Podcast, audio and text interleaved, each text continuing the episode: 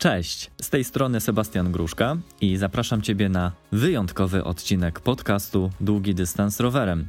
Podcastu, w którym zazwyczaj opowiadam o sprawdzonych sposobach na to, jak radzić sobie podczas jazdy na dłuższych i krótszych dystansach. Dzisiejszy odcinek będzie trochę inny. Będzie mniej takich porad, o których przed chwilą wspomniałem, ale będzie sporo wiedzy życiowej. Eee, sam odcinek jest wyjątkowy, ponieważ jest to odcinek urodzinowy i to w dodatku urodzinowy podwójnie. Ponieważ po pierwsze, są to pierwsze urodziny podcastu. Ja się bardzo cieszę z tego, że wytrwałem w tak regularnym nagrywaniu mm, przez cały rok tego właśnie podcastu. Była oczywiście jedna przerwa mm, trwająca około miesiąc w sierpniu. E, kto słucha, ten wie, dlaczego taka przerwa była. E, no ale uznajmy to, że po prostu była to przerwa wakacyjna. Każdemu się przecież należą wakacje i chwile odpoczynku. Po drugie, jest to odcinek również wyjątkowy z tego względu, że i ja e, mam urodziny. 30 już drugie, z czego się zawsze bardzo cieszę. Ja nie jestem typem osoby, która się martwi o to, że się starzeje. Wręcz przeciwnie. Ja co roku celebruję dzień, w którym przyszedłem na świat. Cieszę się z tego, że mogę być wśród Was. Cieszę się również z tego, że mogę Wam dać coś od siebie, chociażby pozytywną wiedzę, e, dawkę motywacji, podzielić się swoimi spostrzeżeniami. Wszystko to, co w moim odczuciu wydaje się być wartościowe dla drugiego człowieka, to właśnie staram się każdego dnia Wam przekazywać w różnej formie. Dzisiaj akurat w formie podcastu, ale niektóre osoby znają mnie osobiście, niektórzy czytują mojego bloga. E, dla każdego na pewno coś się znajdzie. Dzisiejszy odcinek jest wyjątkowy i z tego też powodu zaprosiłem do niego wyjątkowych gości. Będzie matka chrzestna podcastu, czyli osoba, od której rozpocząłem całe podcastowanie swoje. E, poza tym będą też osoby, które przez cały ten rok spotkałem i poznałem osobiście. Jest wiele osób, naprawdę jest bardzo dużo osób, które w tym roku poznałem. E, nie mógłbym ich wszystkich zmieścić w tym podcaście. Musiałem e, tą listę zawęzić. I wybrałem osoby, które w największym stopniu przyczyniły się do tego, w jaki sposób zmieni zmieniłem postrzeganie świata, w jaki sposób podejmowałem decyzje w całym tym roku i osoby, których działalność w pewien sposób pokazała mi, że można zrobić coś inaczej i że w tym kierunku również bym chciał podążać. Czyli tak naprawdę są to osoby, które wpłynęły na całe moje e, tegoroczne decyzje i wybory. Oczywiście rodzina jest zawsze na pierwszym miejscu, natomiast rodzina jest dla mnie rzeczą na tyle wartościową i wyjątkową, e, że nie wszystkimi informacjami chcę się dzielić e, z Wami. Zostawiam część informacji dla siebie, e, dlatego mm, no, o rodzinie tutaj dosyć mało będę mówić. Ale będę mówić o tym, Czym jest y, dla mnie kolarstwo? Y, będę rozmawiać z osobami, dla których y, kolarstwo też jest w pewien sposób ważne i dla których rower jest sposobem na życie, sposobem na poprawę zdrowia mm, i na chociażby rehabilitację. Dlatego też w moim odcinku będą tacy goście, jak na przykład człowiek, który ma dwie endoprotezy bioder. E, będzie gość, który od czwartego roku życia nosi aparaty słuchowe, ponieważ ma e, obustronny niedosłuch, a mimo to jeździ na rowerze.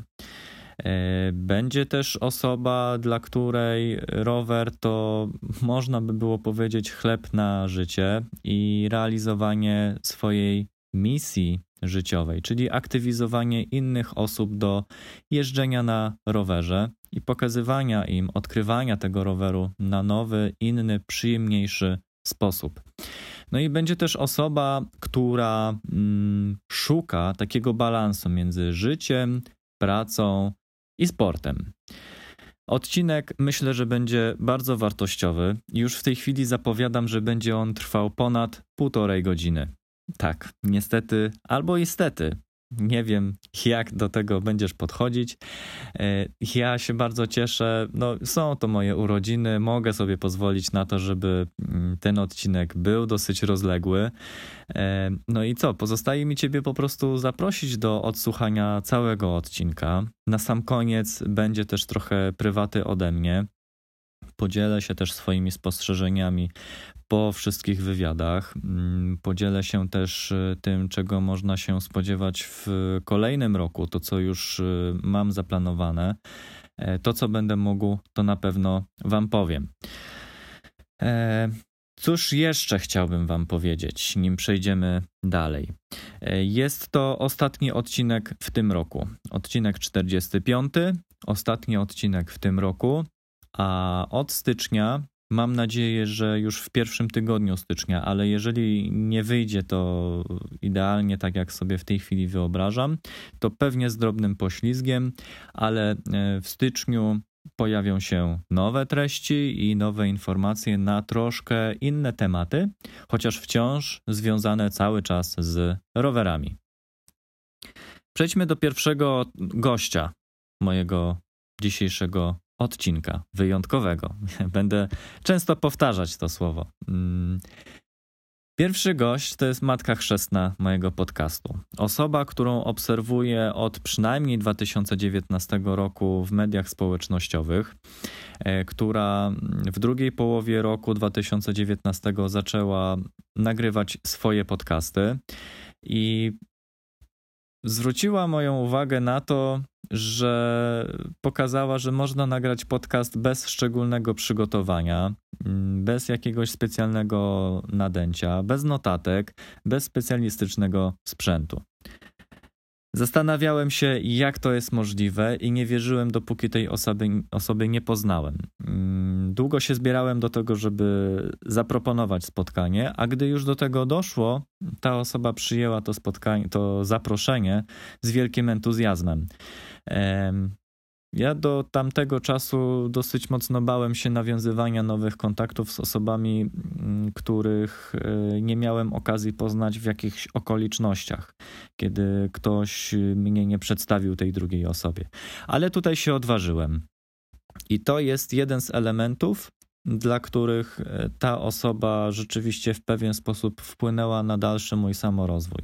Bo właśnie dzięki temu, że z tym wielkim entuzjazmem przyjęła zaproszenie i chwilę później się ze mną spotkała, to ja zauważyłem, że są na tym świecie osoby, z którymi można się od tak po prostu spotkać, przy okazji pogadać na tematy, które Ciebie interesują i dała mi taką nadzieję, że takich osób na naszym świecie jest więcej, co też później w dalszym e, czasie, w dalszym toku tego roku, a mi się zrymowało, w dalszym toku tego roku rzeczywiście mogłem sprawdzić e, na własnej skórze.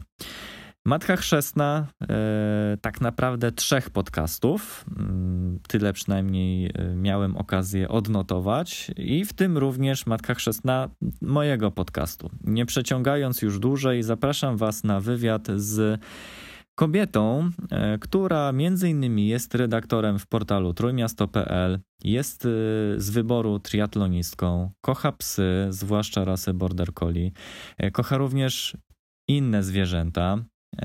W czasach dzieciństwa i bycia nastolatką sama organizowała również wystawy dla psów. Zapraszam Was na wywiad z Joanną Skutkiewicz. Asiu, witaj serdecznie w moim podcaście. Bardzo się cieszę, że przyjęłaś zaproszenie.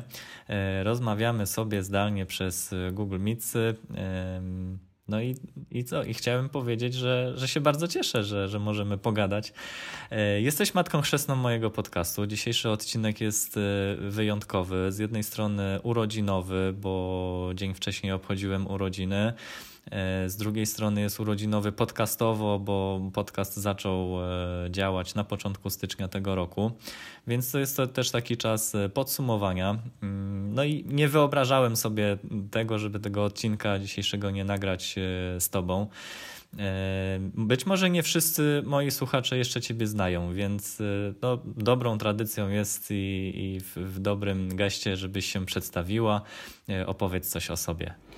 E, cześć na początek, bardzo dziękuję za zaproszenie. Oczywiście jestem zaszczycona i wszystkiego najlepszego w takim razie spóźnione. E, jeżeli chodzi o mnie, trudno mi jest się przedstawiać, jeżeli chodzi o jakieś tam różne pola mojej działalności. E, na pewno mogę powiedzieć o sobie, że jestem Asia Skutkiewicz. E, trochę podcastuję, co może być interesujące dla słuchaczy Twojego podcastu. Trochę bawię się w różne sporty, a z wykształcenia jestem filologiem polskim i z zawodu dziennikarką. Można by było powiedzieć, e, kobieta wielu talentów, zwłaszcza jak się obserwuje Twoją twórczość od dłuższego czasu. E, a poznaliśmy się tak naprawdę jeszcze za czasów, kiedy prowadziłaś e, swojego Instagrama. Nie ukrywam, że trochę ubolewam na tym, że tego kanału już nie ma, bo tam było sporo pozytywnej dawki energii. E, która w, no, momentami rzeczywiście powodowała mm, niemały wybuch śmiechu. Oczywiście w pozytywnym znaczeniu. I tak zacząłem Ciebie wtedy obserwować przez, przez Instagrama. Na Instagramie zaczęłaś opowiadać, że nagrywasz podcasty. E, I byłem w wielkim szoku, że no, opowiadałaś o tym, że te podcasty nagrywasz bez jakiegokolwiek przygotowania. Po prostu odpalałaś dyktafon w telefonie i zaczynałaś nagrywać. Długo nie mogłem tego zrozumieć, nie byłem w stanie sobie tego po prostu wyobrazić i udało nam się spotkać. Pamiętasz, kiedy się spotkaliśmy? Bo próbuję sięgnąć pamięcią e, i mam, mam z tym problem. Wydaje mi się, że to był grudzień. To był albo grudzień, albo styczeń. Mhm, tak mi się wydaje, bo ja rzeczywiście chyba w pierwszym albo najdalej w drugim tygodniu stycznia zacząłem nagrywać, więc tak. zacząłem nagrywać po spotkaniu z tobą. E, więc to też pokazuje, że dużo czasu mi nie zajęło, żeby się do tego zabrać. Bardzo dobrze, filozofia Jolo. Dokładnie. I rzeczywiście, e, no, Muszę też przyznać, że nagrywanie podcastów plus twórczość na Instagramie, którą, jak już wspomniałem, podpatrywałem od ciebie, e, no nie ukrywam, że to wpłynęło zauważalnie mm, na, na mój rozwój, tak przynajmniej sam po sobie to, to widzę. No i dużo nowych rzeczy też się u mnie e, wydarzyło. Czy Bardzo ty masz słyszeć, fajnie. Czy ty masz jakąś taką sprawdzoną recepturę mm, na, na samorozwój, tak naprawdę? Bo chcę też, żeby z tej rozmowy wybrzmiało trochę takiej pozytywnej informacji, pozytywnej motywacji e, dla innych, którzy być może się zastanawiają, może mają jakiś pomysł nad sobą, ale ciągle czegoś się boją. No, mówisz ta filozofia Jolo, a czy, czy coś jeszcze innego byś chciała tutaj dodać? Ha, recepta na samorozwój. Wiesz co, ja nie czuję się jakoś niezwykle samorozwijająca się, niestety. E, ale to, co mogłabym na pewno powiedzieć, jak już mówisz o mnie, że jestem kobietą wielu talentów, co jest bardzo miłe, myślę, że trochę na wyrost, ale oczywiście bardzo miło mi to słyszeć, to myślę, że przede wszystkim nie zamykać się na różne opcje, próbować i też, co może być trochę zaskakujące, nie cisnąć się, bo zauważyłam, że bardzo często, jeżeli wpadamy w taki pseudo-perfekcjonizm, że na przykład y, póki coś nie jest doszlifowane do końca, to nie warto w ogóle tego zaczynać i wypuszczać w świat na przykład, no to zamykamy przed sobą tak naprawdę drzwi do tego, żeby cokolwiek fajnego zrobić. Ja zauważyłam, że w moim życiu tak naprawdę większość decyzji bardzo ważnych i ważnych kroków podejmowałam właśnie bardzo spontanicznie. To znaczy coś tam mi się w głowie może kluło, ale tak naprawdę decyzja i takie pierwsze kroki E, to były podejmowane właściwie tak troszkę z nienacka i to no, podcast jest tutaj takim e, jednym z przykładów tak naprawdę, ale no nawet e, moje studia były to nie był pierwszy kierunek, jaki ja miałam na myśli, ta filologia polska, a patrząc z perspektywy czasu absolutnie bym tego nie zamieniła na nic innego, bo uważam, że to było absolutnie w 100% trafione, jeżeli chodzi o jakieś tam moje predyspozycje.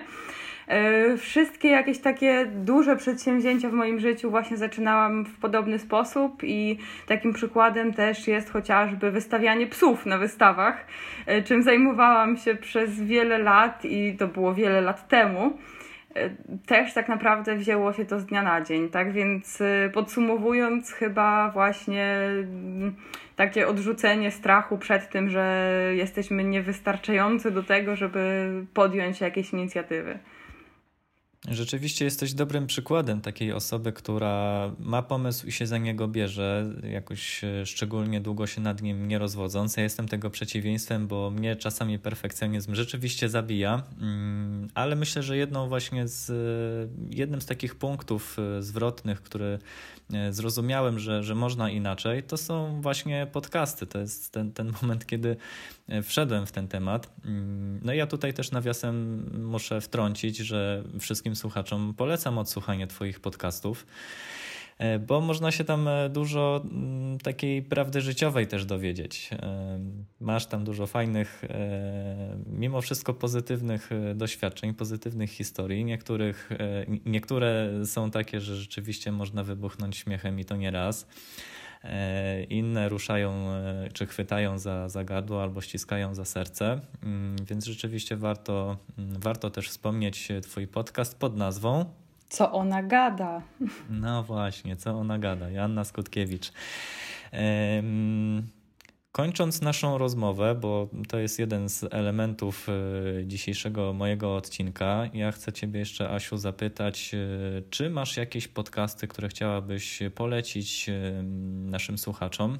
Mm, takie, z których być może czerpiesz jakąś wiedzę, albo po prostu są dla Ciebie odskocznią, na przykład od problemów życia codziennego, jakie każdy z nas na pewno ma. Tak, mam właściwie całą listę podcastów, których słucham bardzo regularnie i takie, które zrobiły na mnie chyba największe wrażenie, takie życiowe, czy jeżeli chodzi o pozyskiwaną wiedzę, to na pewno podcasty Asi Okuniewskiej, czyli Tu Okuniewska i moje przyjaciółki idiotki, znaczy właściwie ja i moje przyjaciółki idiotki, tak się nazywa ten podcast. Jest to niesamowicie mądry, niesamowicie inspirujący i taki życiowo-terapeutyczny podcast. Polecam, no, zwłaszcza dziewczynom, ale tak naprawdę nie tylko, bo jak sama Asia Okuniewska mówi, idiotkowanie nie ma płci, między innymi. E, drugim, a właściwie już trzecim podcastem, jaki chciałabym wszystkim polecieć, to jest e, podcast Magdy Ostrowskiej, czyli Moje Koniki. E, to są takie pogaduchy psychologiczne autorki książki i byłej ultramaratonki, więc wszystkim sportowcom, czy to byłym sportowcom, czy początkującym sportowcom, czy aktywnym sportowcom, czy rekreacyjnym, czy wyczynowym, wszystkim bardzo, bardzo polecam, bo jest tam naprawdę mnóstwo mądrości. E, chciałabym też na pewno polecić podcast e, Mała Wielka Firma.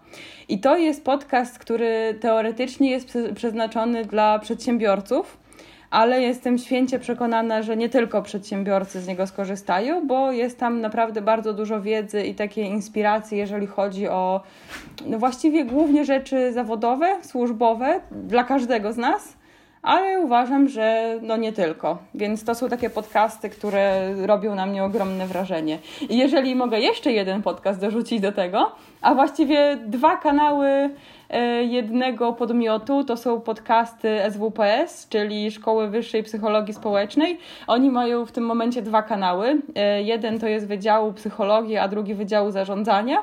I obydwa te kanały mają naprawdę bardzo porządną dawkę wiedzy, i to są w dużej mierze nagrywane wykłady naprawdę znakomitych fachowców, i bardzo, bardzo polecam.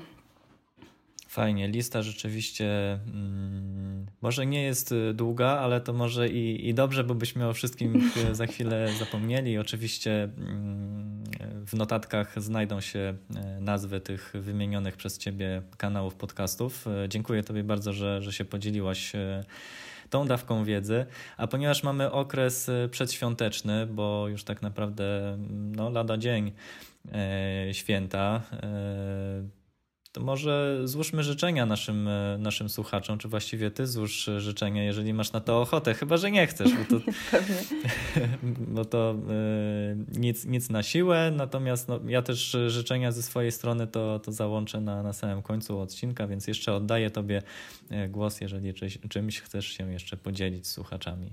No to ja na pewno bym chciała wszystkim życzyć zdrowia, bo to jest najważniejsze absolutnie i można życzyć i szczęścia, i spełniania marzeń, i pieniędzy i tak dalej, ale tak naprawdę to wszystko gaśnie przy tym, jeżeli nie ma zdrowia. E, więc życzę wszystkim tak naprawdę właśnie tego, żeby wszystko u nich było w porządku zdrowotnie, a nawet lepiej niż w porządku i tak naprawdę od tego się wszystko zaczyna, od tego wszystko wychodzi, więc uważam, że to jest najważniejsze. Super. Ja się oczywiście podpisuję pod tymi życzeniami. Jak wspomniałem, to, jeszcze parę swoich groszy dorzucę e, na koniec. E, Joanna Skutkiewicz, matka chrzestna mojego podcastu Długi Dystans Rowerem. Asiu, bardzo Tobie dziękuję za to, że mogliśmy chwilę pogadać, e, spotkać się chociaż w wersji online, ale się zobaczyć i, i pogadać, podsumować ten rok, przynajmniej częściowo z mojej perspektywy, ale też i z Twoim udziałem, za co Tobie bardzo dziękuję. Bardzo dziękuję również. Było mi bardzo miło. Pozdrawiam serdecznie. Dziękuję Joannie za udział w tym wywiadzie. I chcę Wam jeszcze powiedzieć, bo to jest dalsza część historii takiej znajomości z Joanną i tej, tej całej kwestii podcasterskiej, bo zacząłem rzeczywiście nagrywać podcasty w styczniu Natomiast w okolicy lutego, chyba pod koniec lutego, jeszcze na chwilę przed y, tym całym zamieszaniem z koronawirusem, y, Joanna razem z Borysem Kozielskim y, zorganizowali w Trójmieście pierwsze spotkanie podcasterów pod nazwą Trójcaster. I oczywiście jako świeżak w podcastowaniu koniecznie chciałem się tam znaleźć i to też uczyniłem. E, dzięki obecności na tym spotkaniu poznałem wiele wspaniałych osób, które prowadzą równie wartościowe podcasty e, i są to osoby z Trójmiasta i okolic. E, poznałem na przykład osobiście Marcina Hinca, którego być może większość z Was pewnie już zna, zwłaszcza jeżeli słuchacie podcastów od dłuższego czasu. No to Marcina znacie chociażby z jego podcastu Kropka nad M, a w tej chwili prowadzi podcast Wyjście z kropki. Bardzo wartościowe i ciekawe wywiady Marcin prowadzi. Mm, możecie zerknąć na, na jego działalność. Y, polecam. Fajny człowiek z niego też swoją drogą. To tak, mm, tak zupełnie przy okazji. Nim przedstawię Wam kolejnych gości, to chcę Wam jeszcze powiedzieć, że tak naprawdę kolejni goście to są osoby, które poznałem osobiście podczas y, całej mojej wyprawy dziesięciodniowej w sierpniu po Polsce. E, są to osoby, z którymi albo zabiegałem o spotkanie, albo z którymi spotkałem się zupełnie przypadkowo. I pierwszą taką osobą jest Krzysiek Jędrzejczyk ze Stylu Wypro. Dlaczego on w ogóle znalazł się w tym odcinku? Krzysztof jest bardzo pozytywną osobą. Mm, dużo potrafi opowiadać, e, no i z takim zapałem e, opowiada, prezentuje stroje kolarskie. No i jest właścicielem sklepu Stylowa Pro. Ale to jeszcze nie wszystko. Mm, historia Krzysztofa po prostu mnie urzekła i pomyślałem o tym, że jest to fajna okazja do tego, żeby właśnie w dzisiejszym odcinku Krzysztof Wam trochę opowiedział o tym, dlaczego jest robokopem ja to tak e, trochę e, pół żartem, pół serio, ale kto nie zna historii Krzysztofa, ten nie wie, że Krzysztof dwa lata temu miał dwie operacje. E, operacje, które zakończyły się tym, że dzisiaj ma wstawione dwie endoprotezy bioder.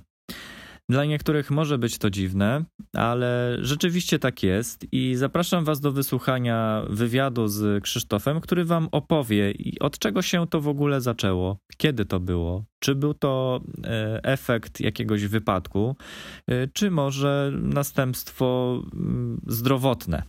Zapraszam Was do wywiadu z Krzysztofem. Cześć Krzysztof. E, bardzo się cieszę, że przyjąłeś zaproszenie do mojego wyjątkowego odcinka podcastu. Jest to odcinek e, i urodzinowy, zarówno urodzinowy podcastowy, jak i mój urodzinowy, bo też pod koniec roku obchodzę urodziny. No i też jest to odcinek podsumowujący cały rok mojej działalności, e, głównie podcasterskiej, chociaż tutaj też się tematy przeplatają również z tym, co w, przez ten cały rok, no jakby nie patrzeć, osiągnąłem, mm, ale osiągnąłem dzięki pomocy i innych osób i dzięki temu, że te inne osoby e, miałem okazję w tym roku poznać. Jesteś jedną z tych osób, które e, miałem okazję rzeczywiście poznać osobiście, pogadać, e, chociaż nie za długo, to mimo jednak tego mm, ta nasza krótka znajomość otworzyła mi oczy na, na pewne rzeczy. I zanim przejdziemy do tych pewnych rzeczy, chcę, żebyś też naszym słuchaczom się przedstawił, więc oddaję Tobie głos. Tak, przejmuję głos. E, cześć Sebastianie, witam wszystkich. Z tej strony Krzysiek e, Jędrzejczyk, właściciel Stylowy Pro.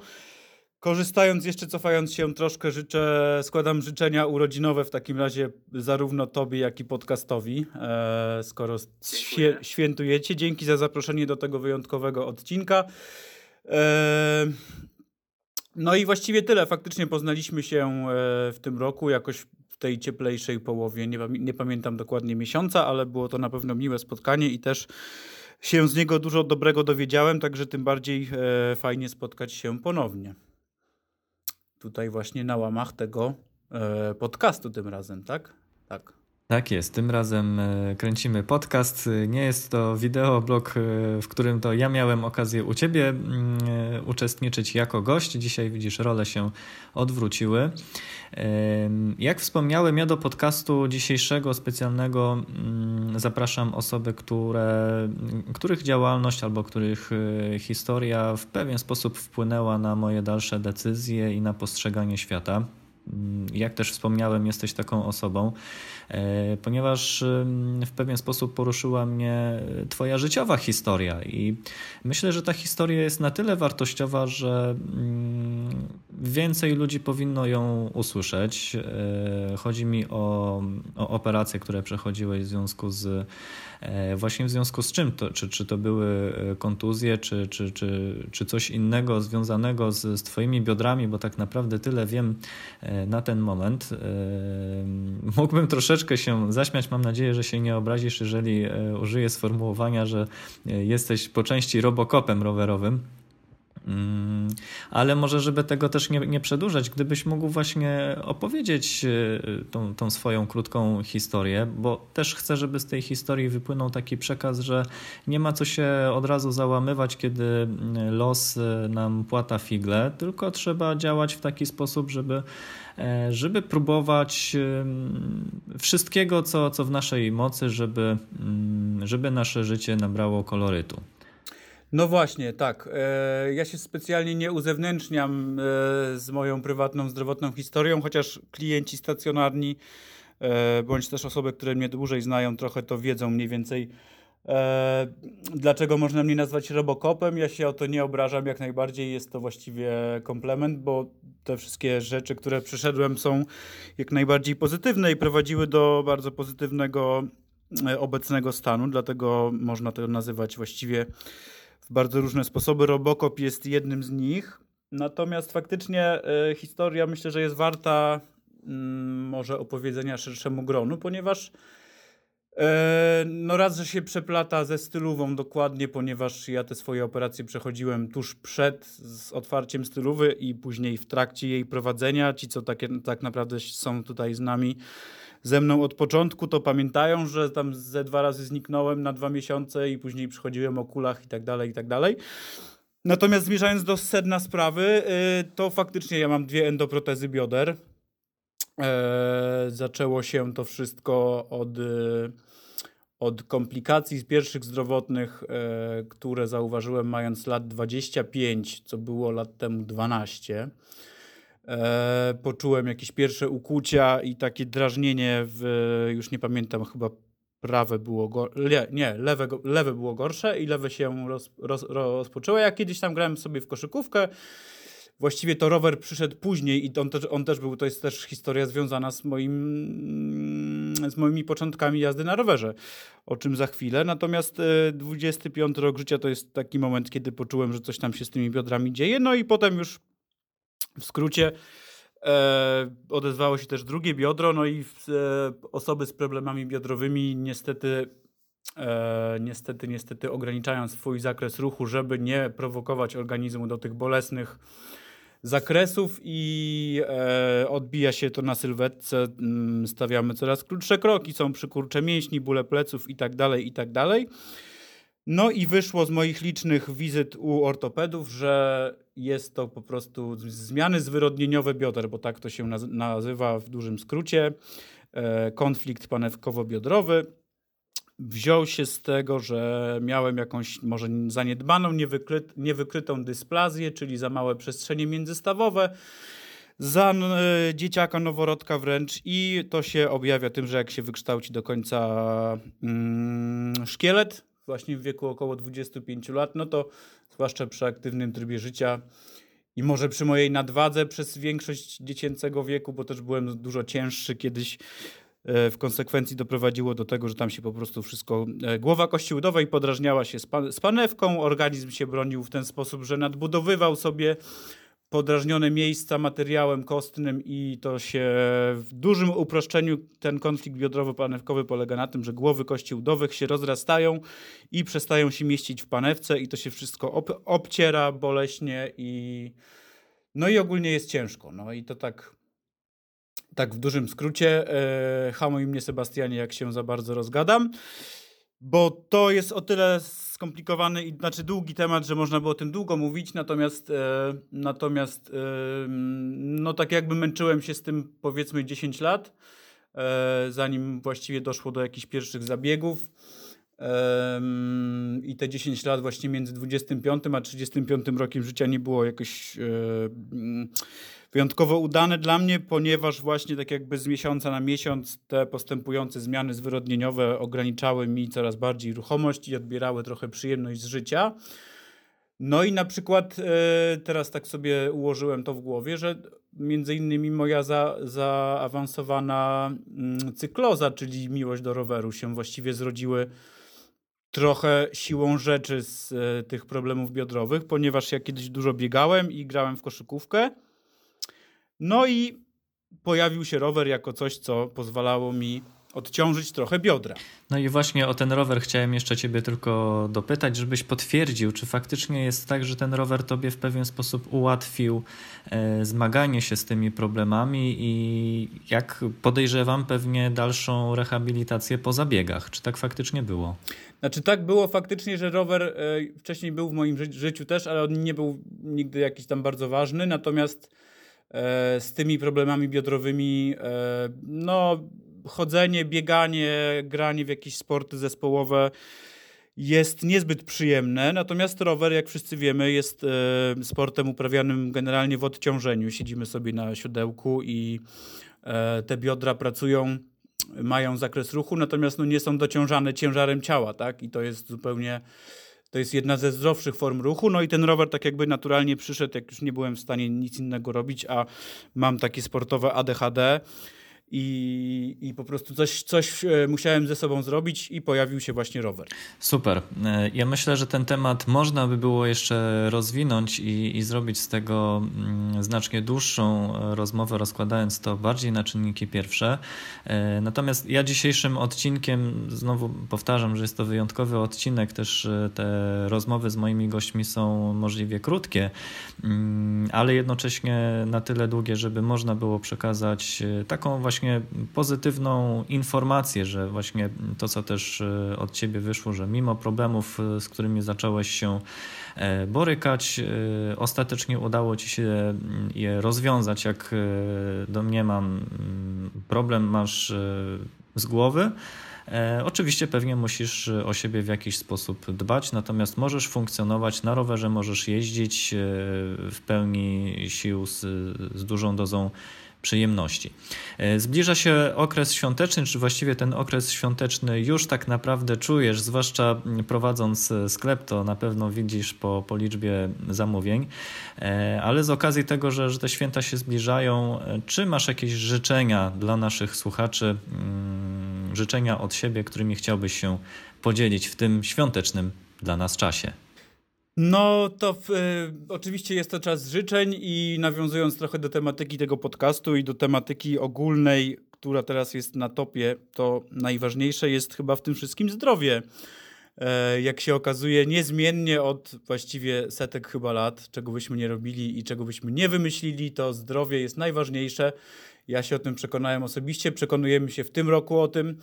E, także chciałbym życzyć wszystkim zdrowia, e, sprawności fizycznej umożliwiającej cieszenie się jazdą rowerem, ponieważ większość innych rzeczy, rzeczy można kupić, a o zdrowie po prostu trzeba zadbać. No Endoprotezy też można sobie kupić, ewentualnie odczekać dwa lata na każdą na NFZ. E, teraz pe pewnie trochę dłużej, natomiast to akurat można kupić, ale wymaga też pewnej troski i dążenia do tego, żeby wszystko było w porządku. Także zdrowia, zdrowia, bezpieczeństwa na drodze i jeszcze raz zdrowia dla wszystkich słuchaczy. Ciebie też, Sebastianie. Sobie też będę tego życzył, bo e, dobrych rzeczy trzeba życzyć także sobie. Tyle chyba ode mnie w tym odcinku, choć można by jeszcze dużo mówić o tych endoprotezach, ale może będzie jeszcze okazja się spotkać innym razem. Tak jest. Bardzo dziękuję Tobie za życzenia. Też w imieniu słuchaczy dziękuję i również e, w moim imieniu, jak i w imieniu słuchaczy dla Ciebie i dla całej ekipy sklepu Stylu Pro e, również wszystkiego dobrego, przede wszystkim tego zdrowia, żeby Wam wystarczyło tego na jak najdłuższy okres czasu, żebyście mogli nas e, cieszyć tymi kolorowymi strojami, które macie u siebie dostępne i które można u Was e, wciąż kupować. E, dziękuję Tobie, Krzysztof, za, za to spotkanie. E, no i co? I myślę, że pewnie prędzej czy później do zobaczenia, a na pewno do usłyszenia. Dzięki Tobie, Sebastianie, również. dzięki wszystkim za uwagę. Do zobaczenia i do usłyszenia w kolejnych odcinkach. Chciałoby się zostawić tutaj taką dłuższą chwilę przerwy i ciszy na to, żeby mieć czas na refleksję. I jeżeli tego potrzebujecie, zatrzymajcie sobie teraz to nagranie i przemyślcie, wsłuchajcie się w głąb siebie i zastanówcie się nad wszystkimi słowami, które wypłynęły od Krzysztofa. Co dla mnie jest wartościowe z tej rozmowy? Na pewno wartościowe jest to, że Krzysztof odważył się i chciał się z nami podzielić swoją prywatną historią. No jakby nie patrzeć, nie każdy chce się dzielić y, swoimi doświadczeniami z przebytych operacji, z kwestiami związanymi ze zdrowiem. Krzysztof jednak się do tego mm, odważył y, i bardzo się cieszę, że, że do tego doszło i że udało nam się o tym porozmawiać. Wiem, że Krzysztof czuje niedosyt po tej rozmowie i sam nawet zaproponował, że chętnie opowie jeszcze coś więcej. No bo rzeczywiście prawda jest taka, że my w ciągu tych kilku minut tylko lekko liznęliśmy całego tematu. Wiemy od czego się zaczęła cała jego przygoda z operacjami i endoprotezami ale nie wiemy nic więcej. No, wiemy, że rower w dużym stopniu przyczynił się do tego, żeby stawy odciążyć i tak naprawdę ułatwić chociażby regenerację i powrót do pełnej sprawności po, po operacji. I jeżeli tylko uda nam się z Krzysztofem znaleźć trochę czasu w spokojnym terminie, to być może na razie nie deklaruję, co prawda, na 100%, ale mam taką nadzieję i myślę, że do tego prędzej czy później dojdzie, że z Krzysztofem nagramy jeszcze osobny odcinek, który będzie trwał dłużej, w którym Krzysztof będzie mógł więcej opowiedzieć na temat swojej historii, e, właśnie z tymi endoprotezami. Będzie mógł się podzielić większymi szczegółami odnośnie tego, jak sobie z tym wszystkim radził. Kolejny gość, którego za chwilę będę miał zaszczyt zapowiedzieć, to jest y, osoba, do której pędziłem po spotkaniu z Krzysztofem i poznałem ją w tym samym dniu, w którym poznałem Krzysztofa. Jest to osoba, dzięki której e, na początku czerwca zauważyłem, że można organizować kolarskie ustawki z poszanowaniem przepisów ruchu drogowego. Jest to niezwykle charyzmatyczna, ciepła, energiczna i odważna kobieta. Aktywizuje innych do wyjścia na rower i stara się robić wszystko, żeby robić to z jednej strony bezpiecznie, z szacunkiem dla innych uczestników ruchu drogowego i wciąż świetnie się przy tym bawić.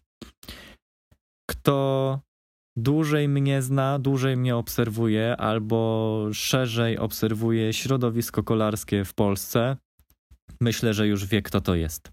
Kto obserwuje mój kanał na Instagramie, ten na pewno już wie, bo tam przecież e, w jednym z postów przedstawiałem sylwetkę tejże kobiety. Naprawdę z wielkim uśmiechem na twarzy, z wielką przyjemnością zapraszam Was do wywiadu z Ewą Kołodziej, ministrą kolarstwa. Zaprosiłem ją dlatego, że pokazała mi, że można prowadzić ustawki kolarskie w sposób y, zgodny z przepisami ruchu drogowego. Ewa pokazała dobitnie na jednym z filmików na swoim e, kanale na Facebooku, że kiedy przychodzi do niej 30, może nawet 40 osób na ustawkę kolarską, to nie jadą w jednej kupie, tylko potrafi Ewa zapanować nad tym, żeby te grupy liczyły, akurat chyba w jej przypadku około 12 osób. Pokazała, że jako organizatorka ustawki jedzie z ostatnią grupą. Dlaczego z ostatnią? No pewnie dlatego, żeby mieć ogląd na sytuację, czy przypadkiem ktoś nie odstaje, czy ktoś nie potrzebuje pomocy. Pokazała, że z wielkim uśmiechem można w takich mniejszych grupkach jeździć. Pokazała, że można, że po prostu można, że kolarstwo na asfaltach, na szosach może być piękne i może być akceptowane przez innych uczestników ruchu drogowego. I dzięki Ewie zauważyłem, że ja też tak chcę, ponieważ ona mi pokazała, że tak można. Mnie gdzieś w środku kuło to, co widywałem wcześniej, to na jakich ustawkach wcześniej bywałem, bo widziałem wielokrotnie, że uczestnicy ustawek skupiają się na rzeczy pięknej, na tym, żeby zorganizować wydarzenie, wokół niego zgromadzić wspaniałą społeczność i co do tego nie mam żadnych y, wątpliwości.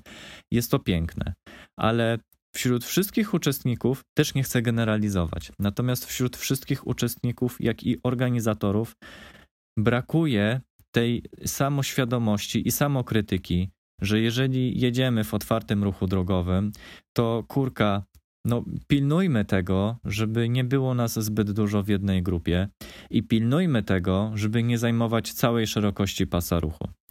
Jest to też jeden z elementów, czy jeden z takich czynników zapalnych. Mówię o spotkaniu z, z Ewą i e, to, co mi pokazała w mediach społecznościowych. To jest jeden z takich czynników zapalnych do tego, dlaczego podjąłem się inicjatywy Bezpiecznie Rowerem, którą zorganizowałem w sierpniu. I będę to kontynuować e, dalej ale o tym, w, jaki, w jakiej formie i jak to będzie wyglądało, to na to jeszcze przyjdzie czas, żeby Wam opowiedzieć. Natomiast już teraz zapraszam Was do wywiadu z Ewą. Cześć Ewa, bardzo się cieszę, że przyjęłaś zaproszenie do tego wyjątkowego dla mnie odcinka. E, przedstaw się proszę naszym słuchaczom, być może nie wszyscy jeszcze Ciebie znają, więc opowiedz parę słów o sobie. Cześć, dzień dobry. Dziękuję Ci bardzo za zaproszenie i wzięcie pod uwagę, jeżeli chodzi o nagrywanie tego podcastu, zwłaszcza, że to dla Ciebie ważny podcast, bo urodzinowy, ale życzenia zostawię na koniec. Ja nazywam się Ewa Kołodziej. E, to wiedzą nieliczni. Liczniejsi wiedzą, że jestem ministrą kolarstwa i sportu, przy czym tego sportu mniej, bo w zasadzie tylko i wyłącznie zajmuję się kolarstwem.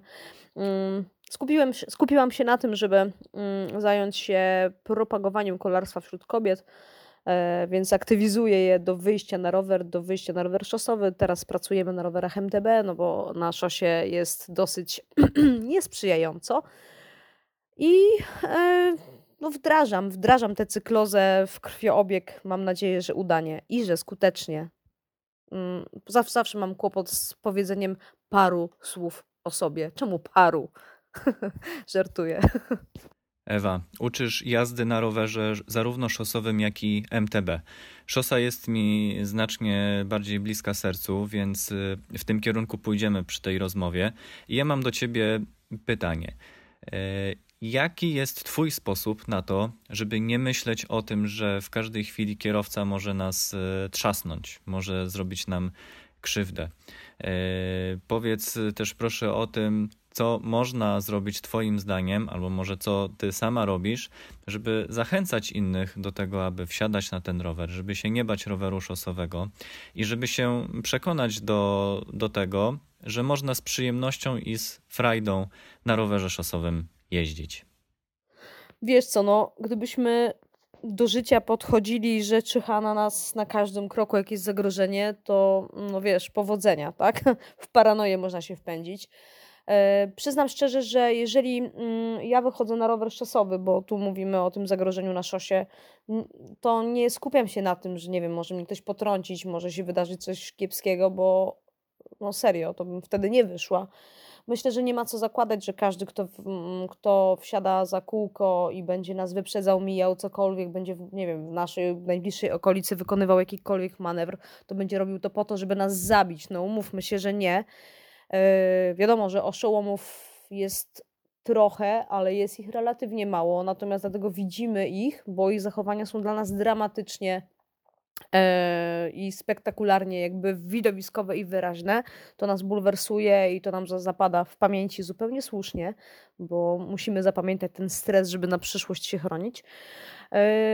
Myślę, że w zasadzie tak naprawdę powinniśmy w sumie w gruncie rzeczy zacząć od siebie mm, i no, przestrzegać przepisów ruchu, ruchu drogowego. Sami wiemy, jak z tym jest, jeżeli chodzi o kierowców samochodów, ale też połóżmy rękę na sercu i powiedzmy, jak z tym jest między nami kolarzami, e, że nie zawsze czerwone światło jest dla nas czerwone, że nie zawsze jedziemy no, taką kolumną rowerzystów, jaka jest przepisana, e, jaka jest w przepisach prawa więc y, jak zaczniemy tu od siebie i zamiast wystawi- wystawiać komukolwiek faka, yy, jeżeli ktoś nam będzie zwracał uwagę, tylko po prostu uśmiechnięcie się do tej osoby albo zwyczajne odpuszczenie, to nam wszystkim będzie lżej. Tak wydaje mi się. Ostatnie pytanie, jakie mam do Ciebie, to jest y, pytanie związane z czasem świątecznym, który już tak naprawdę coraz bardziej odczuwamy.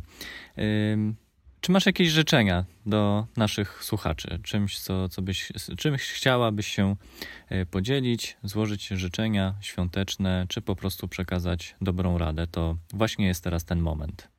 Życzenia świąteczne powiadasz. A ile mamy czasu, przypomnij? tak już serio. Na święta życzę Wam wszystkim spokoju, chillu, luzu, miłości, fajnych prezentów, może kolarskich, E, może nie. Nie wiem, o czym marzycie. E, ciekawa jestem, co dostaniecie pod choinkę i czy to będzie coś szkolarskiego. E, naprawdę, przez te trzy dni, kiedy mamy możliwość w Polsce świętować trzy dni, bo na świecie przecież jednak dwa, odpocznijcie sobie od zmartwień, zgryzot, pobądźcie z rodziną, którą się tak troszeczkę bywa, że zaniedbuje tym kolarstwem. Jedzcie, Jedzcie, odpocznijcie od trzymania michy, od trzymania diety. Jeszcze nikt nikomu nie zaszkodził. Jeszcze jeden pierożek, jeszcze jedna micha jarzynowej sałatki i serniczka. A tobie, Sebastian, życzę jeszcze raz um, wszystkiego, wszystkiego najlepszego z okazji urodzin. Fajnie, że byłeś na moich. Ja niestety nie mogę być na twoich, ale nie zmienia to faktu, że życzę ci serdeczności. Bardzo dziękuję za zaproszenie do tego podcastu. Ściskam. E, do zobaczenia gdzieś kiedyś na rowerze. A ja też jestem bardzo ciekawy, co wy takiego dostaniecie na prezent pod choinkę. Jak już dostaniecie, no to dajcie znać, podzielcie się, pochwalcie się, a dlaczego nie? E, Ewka, bardzo Ci dziękuję za te życzenia. Również e, dziękuję za życzenia w moim kierunku. Niech się spełniają. Było mi bardzo miło Ciebie gościć w tym odcinku. A kto wie, może jeszcze kiedyś będziemy mieli okazję porozmawiać na pewne tematy. No, na pewno te tematy związane z bezpieczeństwem e, będą się jeszcze przewijać w moich podcastach. Także, jeżeli są tutaj słuchacze, którzy zastanawiają się, czy słuchać mojego podcastu, czy go zasubskrybować, a interesują się bezpieczeństwem rowerzystów na drogach, polskich drogach, to myślę, że jest to dobry moment, żeby o tym powiedzieć i e, zachęcić do tego, żebyście subskrybowali, bo na ten temat będzie jeszcze mówione w przyszłym roku. Przejdźmy do kolejnego gościa. Kolejnym gościem jest Jakub. E, Jakuba znam z, prze, przez media społecznościowe, przynajmniej gdzieś od 2019 roku, a może nawet i w 2018 zdążyliśmy się już e, zakolegować poprzez media społecznościowe. E, głównie ze względu na to, że mamy podobną działalność. To znaczy, jeden i drugi pracujemy w branży IT jeździmy na rowerach, prowadzimy bloga, więc to są trzy takie rzeczy, które nas ze sobą łączą. No teraz nas łączy jeszcze trochę więcej, bo mieliśmy okazję w tym roku mm, poznać się osobiście, a spotkać się nawet dwa razy. Za pierwszym razem spotkaliśmy się osobiście i jednocześnie poznaliśmy się osobiście, twarzą w twarz, e, gdzieś w okolicach e, Poznania. Przy okazji oczywiście mojego przejazdu dziesięciodniowego przez Polskę, a jak żeby inaczej. Czy ktoś nie mówił, że podróże kształcą, że podróże e, dają szansę na spotkanie nowych, ciekawych ludzi, wartościowych? Jeżeli w to jeszcze nie wierzycie, to myślę, że chociażby historia mojego przejazdu dziesięciodniowego i potwierdzone ku temu też y, spotkania z dzisiejszymi gośćmi dadzą Wam dużo do myślenia. Można się zastanawiać, dlaczego zaprosiłem Kubę do tego odcinka. Jest człowiekiem, który zwrócił moją uwagę na siebie przez to, że jeździ na rowerze w aparatach słuchowych. Długo się zastanawiałem nad tym, na ile te aparaty słuchowe mu pomagają, a na ile przeszkadzają i na ile problematyczna jest jazda na rowerze, mając niedosłuch. Właśnie, Jakub, znany w sieci jako Bobiko, jest chłopakiem, który w wieku 4 lat założył aparaty słuchowe i nosi je do dzisiaj. Więc tak naprawdę przez te praktycznie 30 lat, niecałe jeszcze, jeszcze go tak nie będę postarzać. E, przez te prawie 30 lat już te aparaty słuchowe są dla niego czymś bardzo naturalnym i codziennym. Stwierdziłem, że zaproszę Kubę do tego wywiadu po to, aby nam opowiedział, jak się zaczęła ta cała historia z jego niedosłuchem, no ale przede wszystkim na ile niedosłuch przeszkadza mu w funkcjonowaniu codziennym, w jeździe na rowerze i jak my, jako osoby całkowicie sprawne, zdrowe, yy, powinniśmy traktować osoby z niedosłuchem. Czy są jakieś rzeczy, na które powinniśmy zwrócić uwagę, kiedy z takimi osobami rozmawiamy? Kuba właśnie podzielił się kilkoma takimi spostrzeżeniami i ma dla nas kilka cennych rad, a przede wszystkim chce nas też ostrzec, że nawet my, mimo tego, że dzisiaj mamy sprawny słuch, to musimy o niego dbać, żeby tego słuchu nie stracić. Podczas tej rozmowy też zdałem sobie sprawę z tego, że Problem ze słuchem wpływa również na problem z błędnikiem, a jak dobrze wiemy z biologii, błędnik wpływa na zachowanie równowagi. Na całe szczęście u Kuby problem z utrzymaniem równowagi jest na tyle niewielki, że ze spokojem na rowerze jeździć może. Ale musimy pamiętać o tym, że kiedy narażamy siebie na działania głośnych dźwięków, E, i przy dłuższym eksploatowaniu mm, narządu słuchu e, możemy doprowadzić do jego uszkodzenia. Musimy też pamiętać o tym, że efektem ubocznym nie zawsze, ale może być problem z równowagą, która może nas wykluczyć z jazdy na rowerze. Czego nikomu nie życzę, również sobie. Niech to będzie jedno z życzeń urodzinowych dla mnie.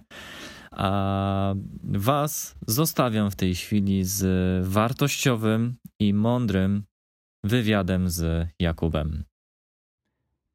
Moim kolejnym gościem w dzisiejszym wyjątkowym odcinku podcastu jest e, Jakub, znany w większości mm, w internecie mm, jako Bobiko. E, cześć Kuba, witaj w moim odcinku podcastu. Bardzo się cieszę, że przyjąłeś zaproszenie do tego odcinka. O tym, dlaczego jesteś e, tutaj wyjątkowym gościem, to ja za chwilę opowiem. A na początek chcę, żebyś dał się poznać naszym słuchaczom, więc oddaję Tobie głos i przedstaw się, powiedz czym się zajmujesz y, i co możesz o sobie powiedzieć. Cześć Sebastian, dziękuję za zaproszenie do podcastu. Tak, jak wcześniej jestem znany jako Bobiko, jestem od ponad dekadę. E, na co dzień pracuję jako programista, w wolnym czasie y, uprawiam kolarstwo, tak zwane romantyczne, ale jeżdżę, bo uwielbiam, kocham jeździć rowerem.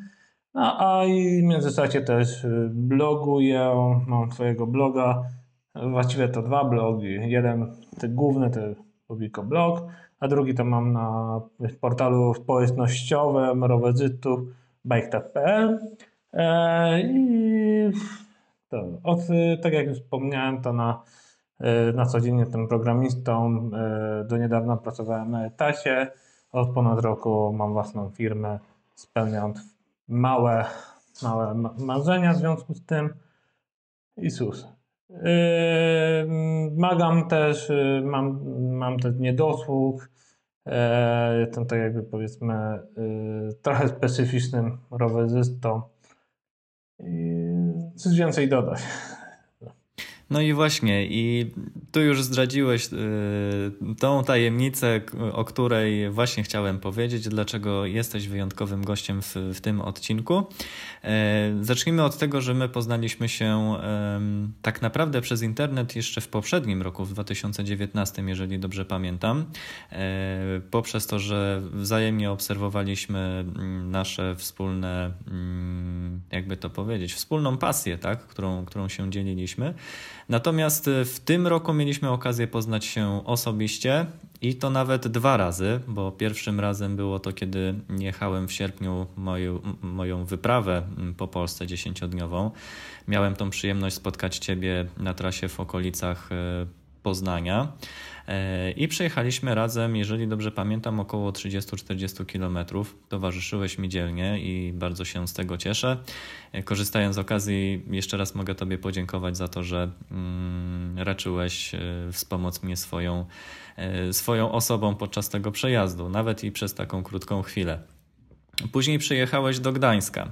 Później przyjechałeś do Gdańska z Gniezna. Zrobiłeś, e, było ponad 300 kilometrów, czy, było, czy, czy nie? Było, tak. było. Do, do samego Gdańska to było granica 100 kilometrów. Po całym Trójmieście dodajmy 30 kilometrów. No może, no jak już nie pamiętam, około 130 zrobiłem. To jest zająć do Gdańskiego dworca i, i to akurat na koniec wakacji było. Starałem się zrewanżować e, Twoją obecnością podczas mojego przejazdu, więc e, potowarzyszyłem Tobie w ramach Twojej wyprawy do Gdańska, oprowadziłem trochę po, po Gdańsku. Mieliśmy okazję poznać się jeszcze, jeszcze lepiej i trochę jeszcze porozmawiać. Przy okazji, dzięki Tobie, pierwszy raz wjechałem rowerem pod pachołek, czego chyba nie zapomnę. o, no tak. A ja już trzeci raz tam byłem, trzeci albo czwarty raz, już nie pamiętam, bo zawsze Pachołek kojarzył mi się właśnie Gdańskie, dzięki temu tamten widok jest fajny na całą właśnie Gdańsk, Sopot i oddali też Gdynię jeszcze dalej e, Półwysep Helski, także też powiedzmy bardzo lubię to, uwielbiam tam przyjeżdżać i zawsze staram się, jak mam czas, to zawsze staram się tam zajrzeć. To zapraszam częściej. E, przejdźmy, przejdźmy do, do tego tematu, o którym chcę z Tobą najdłużej porozmawiać, mm, czyli właśnie o Twojej wadzie słuchu, o Twoim niedosłuchu. E, trochę się zdziwiłem, kiedy pierwszy raz usłyszałem o tym, że mm, taką wadę masz, a jednak jeździsz na rowerze.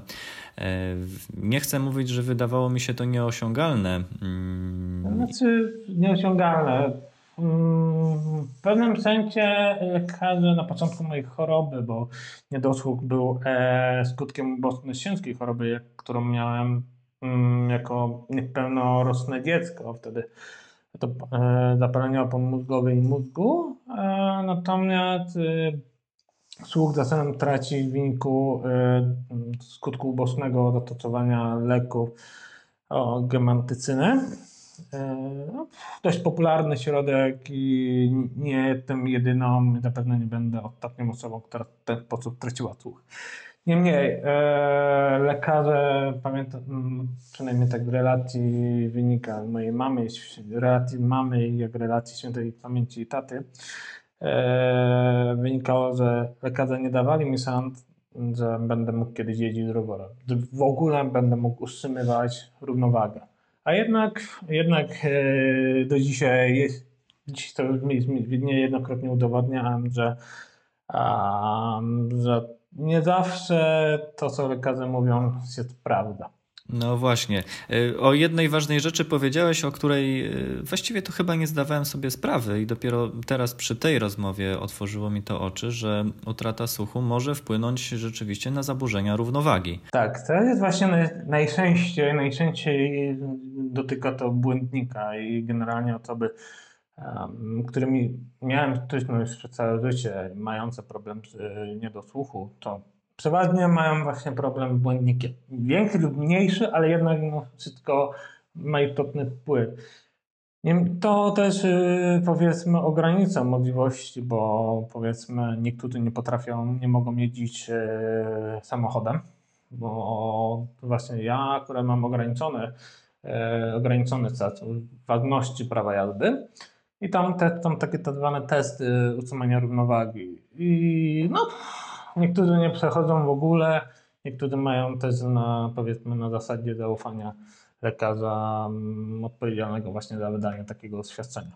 No i akurat no, mam jakiś tam mały problem, ale nie ona tak, e, przynajmniej przy jeździe na rowerze ona w ogóle nie przeszkadza i w ogóle mm, nie, ten błąd nie daje o sobie znać. Ale to ogólnie, po ten narząd słuchu jest związana właśnie też, też błędnikiem. Jeżeli ktoś, kto przed wami miał, e, na przykład zachorował na świnkę, potem miałem taką okazję poznać osobę, która właśnie też straciła słuch w wyniku świnki, no też e, u niej występuje zaburzenia równowagi. Okej, okay, to teraz usiądźmy na tym rowerze mm, i powiedz mi, czy osoby, które jeżdżą obok ciebie na rowerze albo których spotykasz e, w świecie kolarskim, e, osoby zdrowe, jakby całkowicie, tak, które nie mają takich problemów i nie wiedzą tak naprawdę, z, jak to wygląda i jak z tym się funkcjonuje, czy są jakieś rzeczy, o, które, o, o których powinniśmy e, pamiętać albo zwrócić jakąś szczególną uwagę mm, na to, żeby ułatwić Tobie mm, współpracę z, z takimi osobami? Znaczy, yy, przede wszystkim yy, osoby całkowicie zdrowe nie dają sobie, spra- nie dają sobie sprawy, yy, jak bardzo jest ważna rzecz mówienia y, nie tyle co głośno, ale wyraźnie i żeby nie zasłaniać ust. Bo oczywiście osoby niedosłyszące, niesłyszące bardzo często w hałaśliwych środowiskach korzystają ruch warg. Dzięki temu y, są w stanie porozumiewać. W czasie jazdy rowerem, y, ja akurat jestem, no, noszę, y, w ogóle zapomnieliśmy wspomnieć, że ja mam obustronny niedosłuch, noszę aparaty słuchowe i powiedzmy korzystam z najnowszych rozwiązań.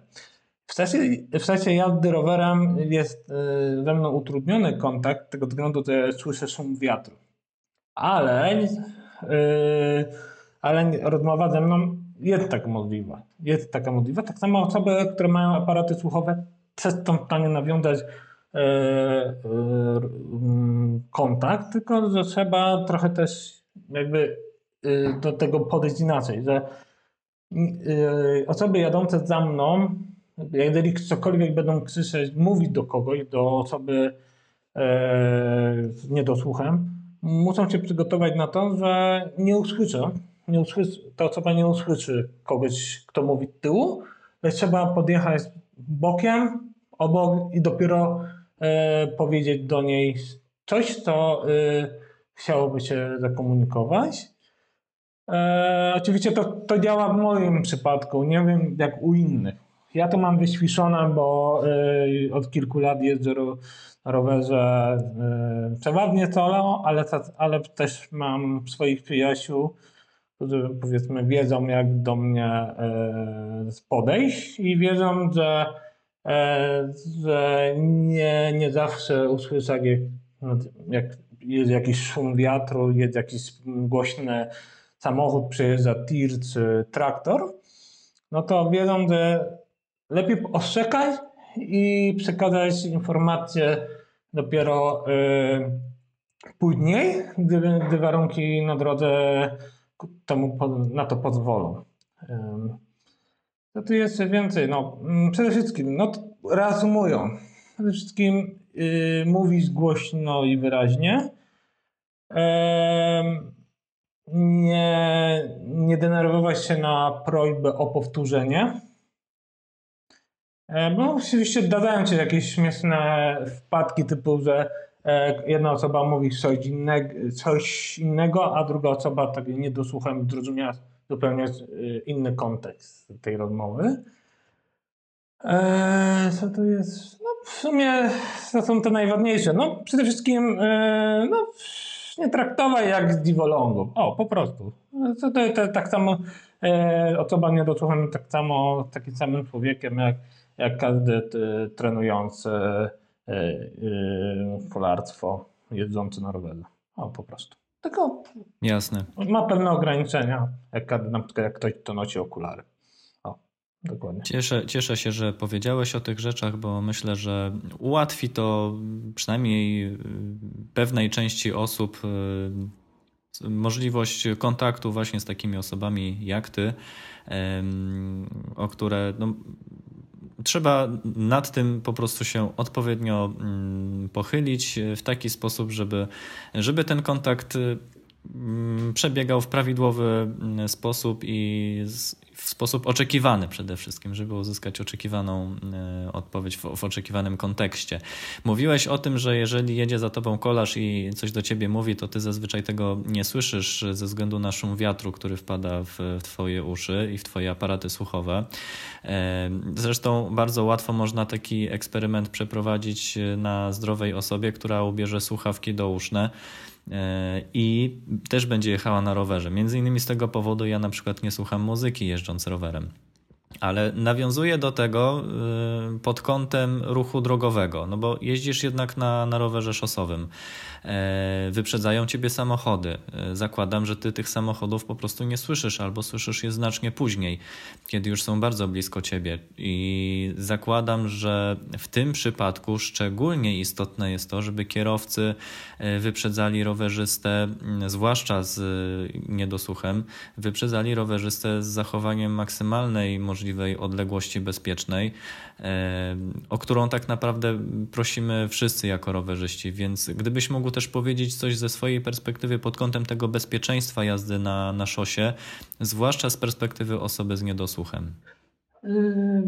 To właśnie, no, generalnie to jest wyprzedzanie, a rowerzysty to chyba najważniejsza zasada tego wszystkiego, która dotyczy nie tylko osób niepełnosprawnych, jak również każdego nas, uczestników ruchu drogowego. Zachowanie tej odległości no, gwarantuje zawsze bezpieczne dotarcie do celu, Natomiast to nie jest tak, że w przypadku moim, że, mm, że ja nie słyszę nadjeżdżającego auta. Sam to słyszę, ale to się okazuje pewne opóźnienie, bo zanim ja y, zareaguję, to są to e, samochód jedzie już obok mnie. I to jest właśnie ta różnica.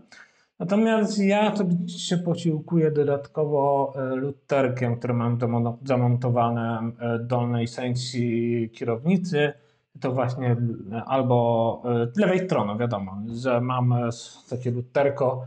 Jest to patent, który już powiedzmy mam drugi rok i się sprawdza. Dzięki temu nie mam, mm, dzięki temu jestem w stanie przewidzieć, jaki, jakim sensie ten kierowca i mnie w ogóle widzi. Bo to tam się da, że, hmm, że, że Czasami się zdarza, że po prostu e, nie zachowuje tej odległości, powodują zagrożenie. Niejednokrotnie miałem okazję to przeżyć. E, takie niezbyt przyjemne sytuacje.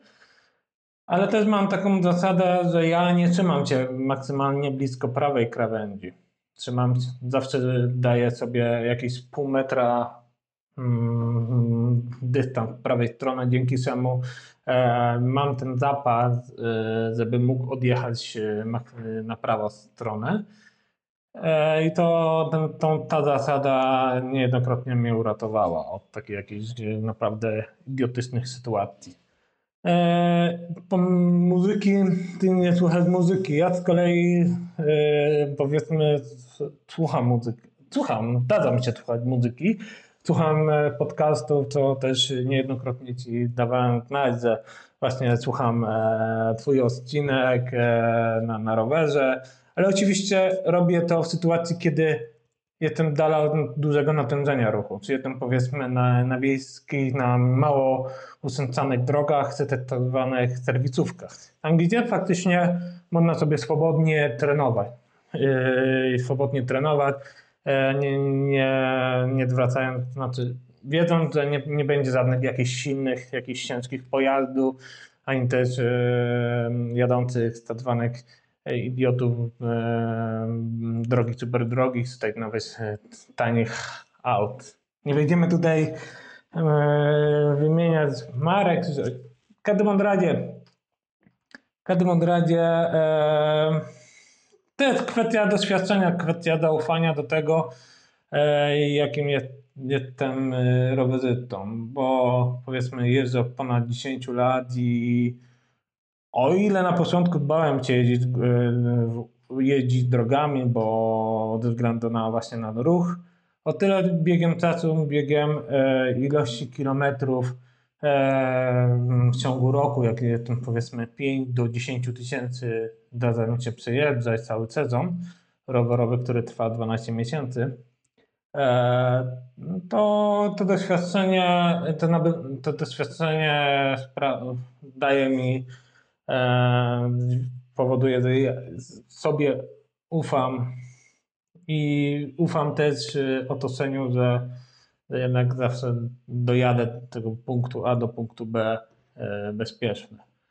O. Czuję, że ten temat moglibyśmy jeszcze długo, długo, długo ciągnąć tak, i tak, pewnie... Jest po prostu, to jest, ja mam inne, znaczy inne doświadczenie, inne bazę niż inni na przykład, którzy E, są zdrowi. To jest, to jest temat rzeka. O tak to mogę określić. I dlatego tak sobie myślę, że jeżeli słuchacze będą zainteresowani, mm, to już nawet i w tym momencie poproszę słuchaczy o, o wiadomość, e, bo myślę, że ty przyjmiesz zaproszenie do osobnego odcinka podcastu, w którym moglibyśmy więcej czasu poświęcić e, właśnie na to zagadnienie, e, po to, żeby przybliżyć osobom, które nie zmagają się z takimi problemami, ale żeby właśnie opowiedzieć o tym. powiedzieć, bo generalnie też ja mam nabyty słuch, ale niestety też ubolewaniem twierdzam, że e, zdrowe osoby e, mogą na własne życzenie tracić słuch. Ale to tylko taka dygresja, bo cię da za to, niestety. Żeby nie przedłużać, bo odcinek dzisiaj jest i wyjątkowy, bo jest dużo gości. Mm, chcę, chcę też zakończyć dzisiejsze spotkanie, rozmowę z Tobą Oczywiście pozytywną informacją, pozytywną, mm, pozytywnym przekazem. Mamy okres przedświąteczny, coraz y, szybciej, coraz bardziej myślimy intensywnie o, o spotkaniu z, z rodziną przy, przy, przy tym stole świątecznym. E, w związku z tym oddam Tobie głos z prośbą o złożenie życzeń dla naszych słuchaczy, życzeń świątecznych. tak, przede wszystkim e, z uwagi na specyficzny rok, jaki mamy w 2020 na specyficzną sytuację. Każdemu słuchaczu, każdemu e, cykliście, rowerzyście, trenującemu albo jedzącemu rekreacyjne chciałbym złożyć e, najserdeczniejsze życzenia. Dużo zdrówka, zdrówka jest raz zdrówka. Ono w tej chwili jest najważniejsze. Każde, każde inne o, zrzeszy o mniejszym priorytecie. Także udanego sezonu, udanych, spokojnych świąt spędzonych w gronie rodzinnym gronie najbliższych przyjaciół i udanego Sylwestra. W imieniu słuchaczy bardzo dziękujemy. Oczywiście w Twoją stronę też pozwolę sobie przekazać e, słowa e, zdrowych, rodzinnych świąt, e, zarówno ode mnie, jak i myślę, że mm, słuchacze też się do tych życzeń dołączą. A gdyby słuchacze mieli ochotę porozmawiać z Tobą albo złożyć sobie te życzenia osobiście, to powiedz jeszcze na koniec szybko, gdzie można Ciebie znaleźć w sieci. Przede wszystkim na, y, na Instagramie jako Bobiko, Twitter Bobiko, blog bobiko.blog, no i na Facebooku bobiko.pl. No Super. Tak Te informacje będą zawarte też w notatkach do odcinka. Za dzisiaj ja Tobie bardzo dziękuję za, za to spotkanie. Myślę, że ono było bardzo wartościowe, zwłaszcza dla, dla słuchaczy. E No i co? I do zobaczenia, myślę, nie później jak w przyszłym roku znowu w Gdańsku. A może ja się wybiorę do ciebie do Gniezna? Zapraszam, zapraszam. Chętnie e, oprowadzę po okolicznych trasach. Mam nadzieję, że się spotkamy też na tracie. Przyszły, przysz, plany na przyszły rok są spore, ale zobaczymy, jak się sytuacja rozwinie. Także. Dokładnie tak. Dziękuję, Dziękuję bardzo Dziękuję i do usłyszenia. Trzymaj się. Trzymajcie, hej. Bardzo dziękuję jeszcze raz Jakubowi za to, że podzielił się z nami swoją historią. Myślę, że warto słuchać takich historii i warto wiedzieć, że wśród nas e, są osoby, które no, trochę inaczej obserwują świat i otoczenie, trochę inaczej względem, względem nas. I że każdy z nas e, jest inny, ma prawo mm, do tego, aby być trochę innym i czymś się wyróżniać. Ja jeszcze dla mm, podsumowania chcę, żeby to wszystko jeszcze raz e, wybrzmiało. Więc powtórzę, że Jakub był leczony na bakteryjne zapalenie opon mózgowych i mózgu. E, zaczęło się to od tego, że po trzecim roku życia jego rodzice zauważyli wyraźną regresję w odczuwaniu bodźców słuchowych. E, między innymi przestał reagować na przyjazd taty, który w tamtym czasie jeździł tarpanem. E, kto z nas e, pamięta czasy, kiedy jeździło się tarpanem? No, e, samochód rewelacyjny. Ja mam sporo historii, które mógłbym przytoczyć też ze swojego dzieciństwa. Sam nawet miałem okazję uczyć się jeżdżenia, prowadzenia samochodu właśnie na tarpanie. Pamiętam, jak siedziałem u taty na, na kolanach i jechaliśmy krótki fragment na drodze publicznej, chociaż może nie powinienem się do tego przyznawać, ale faktycznie tak tak było. Pamiętam też, jak zimą tata przytrzasnął, czy, tak, przytrzasnął mi e, rękę. Już nie pamiętam teraz, czy to był tata, czy mama. Chyba mama. Wsiadałem przecież e, u mamy na kolanach e, i żeby się dobrze ułożyć, to chwyciłem się jeszcze ręką e, nad drzwiami i w tym momencie mama zamykała drzwi i przytrzasnęła mi dłoń. Mm, pamiętam też, jak tata zatrzasnął kluczyki w tarpanie. No ale to taki off-top akurat na, na, temat samego Tarpana, tak mi się przypomniało. E, no a wracając do Jakuba, to innym objawem też było to, że coraz bliżej siadał telewizora, żeby oglądać bajki, co sugerowało to, że rzeczywiście coraz słabiej e, słyszy. E, był leczony e, podawano mu leki, które w składzie miały jeden bardzo ważny składnik. Ja też tą nazwę wypowiem. E, gentamycyna. Taki składnik leku, i właśnie ta gentamycyna odpowiada za utratę słuchu. Warto, żebyśmy o tym pamiętali, bo nigdy nie wiadomo, kiedy w naszym otoczeniu pojawią się e, chociażby dzieci, które będzie trzeba leczyć. No i niestety trzeba było walczyć z bakteriami, które mm, atakowały mózg i opony mózgowe. No i trzeba było się liczyć z takimi powikłaniami. No niestety. Jakub też mnie poprosił już po e, audycji, żeby wspomnieć o jednej książce, którą on przeczytał. Mm, jest to książka autobiograficzna, e, a ze względu na to, że my oboje jesteśmy z branży IT, e, no to też jest nam trochę bliższa sercu. Książka, której tytuł to Ze świata ciszy do branży IT. Autorem jest Rafał Wysogląd.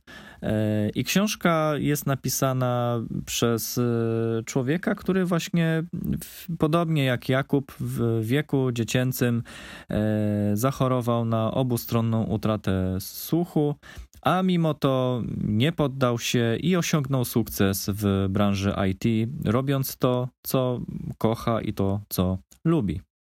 Ostatniego gościa zapowiem w taki sposób, że jest to człowiek młodszy ode mnie, o 4 lata, jeżeli dobrze liczę, który dla wyjątkowego smaku kawy potrafi pojechać naprawdę daleko.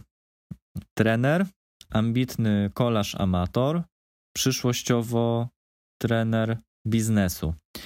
E, jest to człowiek, którego zaprosiłem do tego odcinka, dlatego że jest to jedyna osoba, którą znam, która stara się znaleźć taki balans pomiędzy pracą, e, sportem, życiem prywatnym. Taki work-life sport balance.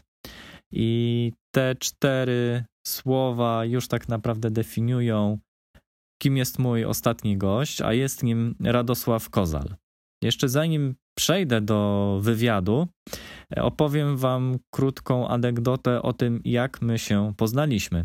A poznaliśmy się przez jego brata, przez Artura Kozala. Zaczęło się od tego, że w lipcu miałem e, potrzebę spotkania się z kilkoma osobami, które mm, pomogą mi zorganizować mój przejazd dziesięciodniowy po, po Polsce. I w lipcu byłem w okolicach e, Poznania. Przejeżdżałem przez Poznań i udało mi się spotkać z panem Romualdem Szaj na torze wyścigowym. Na torze wyścigowym, na którym co czwartek organizowane są kolarskie czwartki. Między innymi tam właśnie też udziela się Artur. E, pan Romuald Szaj wspomniał mi o tym, że Artur jest e, autorem takiego spisu zasad bezpiecznej jazdy wyścigowej na rowerach szosowych i skontaktował mnie z Arturem. Mieliśmy okazję porozmawiać. E, Artur e, był też moim gościem e, webinaru, czy takiego spotkania online zapowiadającego moją wyprawę dziesięciodniową. No a później spotkaliśmy się właśnie w Mosinie przy okazji mojego przejazdu. To było spotkanie zaplanowane, zorganizowane właśnie przy pomocy mm, Artura. I Artur na to spotkanie zaprosił przywiózł wręcz, nie chcę mówić, że przywlókł, bo tego już nie wiem, ale przyprowadził na spotkanie również swojego brata, właśnie Radka. E, I dopiero wtedy poznałem Radka między innymi z perspektywy tego, że prowadzi bloga Przepis na trening. Wydaje mi się, że kiedyś już wcześniej słyszałem o tym, ale jakoś nie robiło na mnie to wrażenia. Dopiero kiedy spotkałem Radka, e, zauważyłem w nim coś e, więcej niż kolejnego blogera i kolejnego instruktora e, kolarstwa. I tak jak wspominałem, jest osobą, którą w tej chwili mm, podziwiam poniekąd za chęć y, szukania tej drogi, żeby znaleźć taki balans, o którym już wcześniej wspominałem, ten work-life sport balance. Zaprosił mnie do swojej grupy, do swojej grupy na Facebooku, o, w której to właśnie tematyką też jest właśnie rozmowa na temat ludzi przedsiębiorczych. I o tej przedsiębiorczości właśnie też będziemy e, rozmawiać w ramach tego wywiadu. I nie pozostaje mi nic innego, jak w tej chwili zaprosić Was do wysłuchania wywiadu właśnie z Radkiem i na temat będziemy rozmawiali właśnie poszukiwań swojego work-life sport balance. Zapraszam. Moim kolejnym gościem jest człowiek, którego poznałem przez znajomość z jego bratem. No i jak to zwykle w życiu bywa, poznaliśmy się oczywiście zupełnym przypadkiem. Poznaliśmy się w sierpniu przy okazji mojego przejazdu rowerowego przez Polskę, e, dziesięciodniowego przejazdu. Mieliśmy okazję nagrać już wcześniej jeden odcinek podcastu, w którym to ja występowałem w roli gościa. No a dzisiaj role się odwracają i nie będę go przedstawiać, ponieważ uznałem, że przedstawi się najlepiej e, sam. No, oczywiście jak każdy inny mój gość, ale żeby wprowadzić trochę zmian, żeby nie było nudno, no to tym razem ten gość przedstawi się sam, więc oddaję mu głos. Cześć Sebastian, dzień dobry drodzy słuchacze długiego dystansu rowerem. E, jest mi bardzo miło być e, gościem tego odcinka powiedzieć coś o sobie. Hmm. Myślę, że zacząłbym od tego, że są dwa słowa, które mnie definiują i które są trochę opozycją jedna dla drugiego, bo z jednej strony jest to wielowątkowość, e, a z drugiej strony jest to struktura.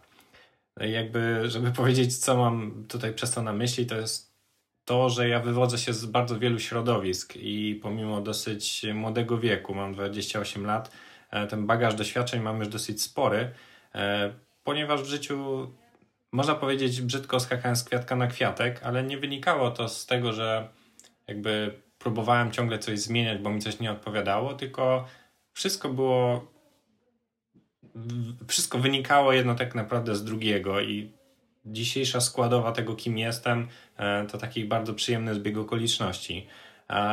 Trzeba zacząć od tego, że ja w ogóle jestem muzykiem z wykształcenia. Skończyłem Akademię Muzyczną w Gdańsku, grałem 10 lat na trąbce i w trakcie akademii zakochałem się w kolarstwie. Mm, dzięki między innymi pasji mojego brata, którego po prostu w pewnym sensie zacząłem naśladować. No i z tego muzyka stałem się trenerem kolarstwa, a wcześniej instruktorem indoor cycling, e, początkującym, rozwijającym swoją pasję, dążącym do tego, żeby osiągnąć status szkoleniowca indoor cycling, który ostatecznie udało mi się osiągnąć. E, to też jest taka ciekawa historia, bo pracowałem w firmie mojego brata, a dzisiaj jestem jej współwłaścicielem i to też e, jakby jest dosyć ważny element w moim życiu.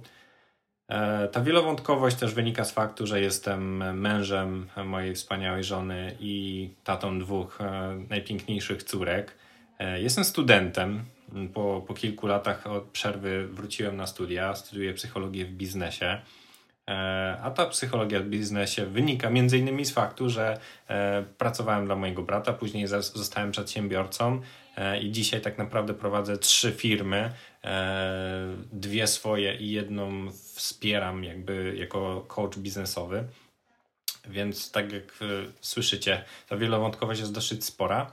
A na to wszystko jest jeszcze blog Przepis na trening, który też jest wynikiem tych wszystkich, wszystkich działań. I najpierw był to blog e, zawodnika, później instruktora i trenera, a teraz tak naprawdę jest e, blogiem częściowo sportowym, a częściowo biznesowym. O tej kontekście biznesowym będziemy pewnie rozmawiali za chwilę, bo wiem, że masz przygotowane w tym kierunku pytania, ale odpowiadając dalej, kim jestem, e, no to oprócz tej wielowątkowości jest ta struktura.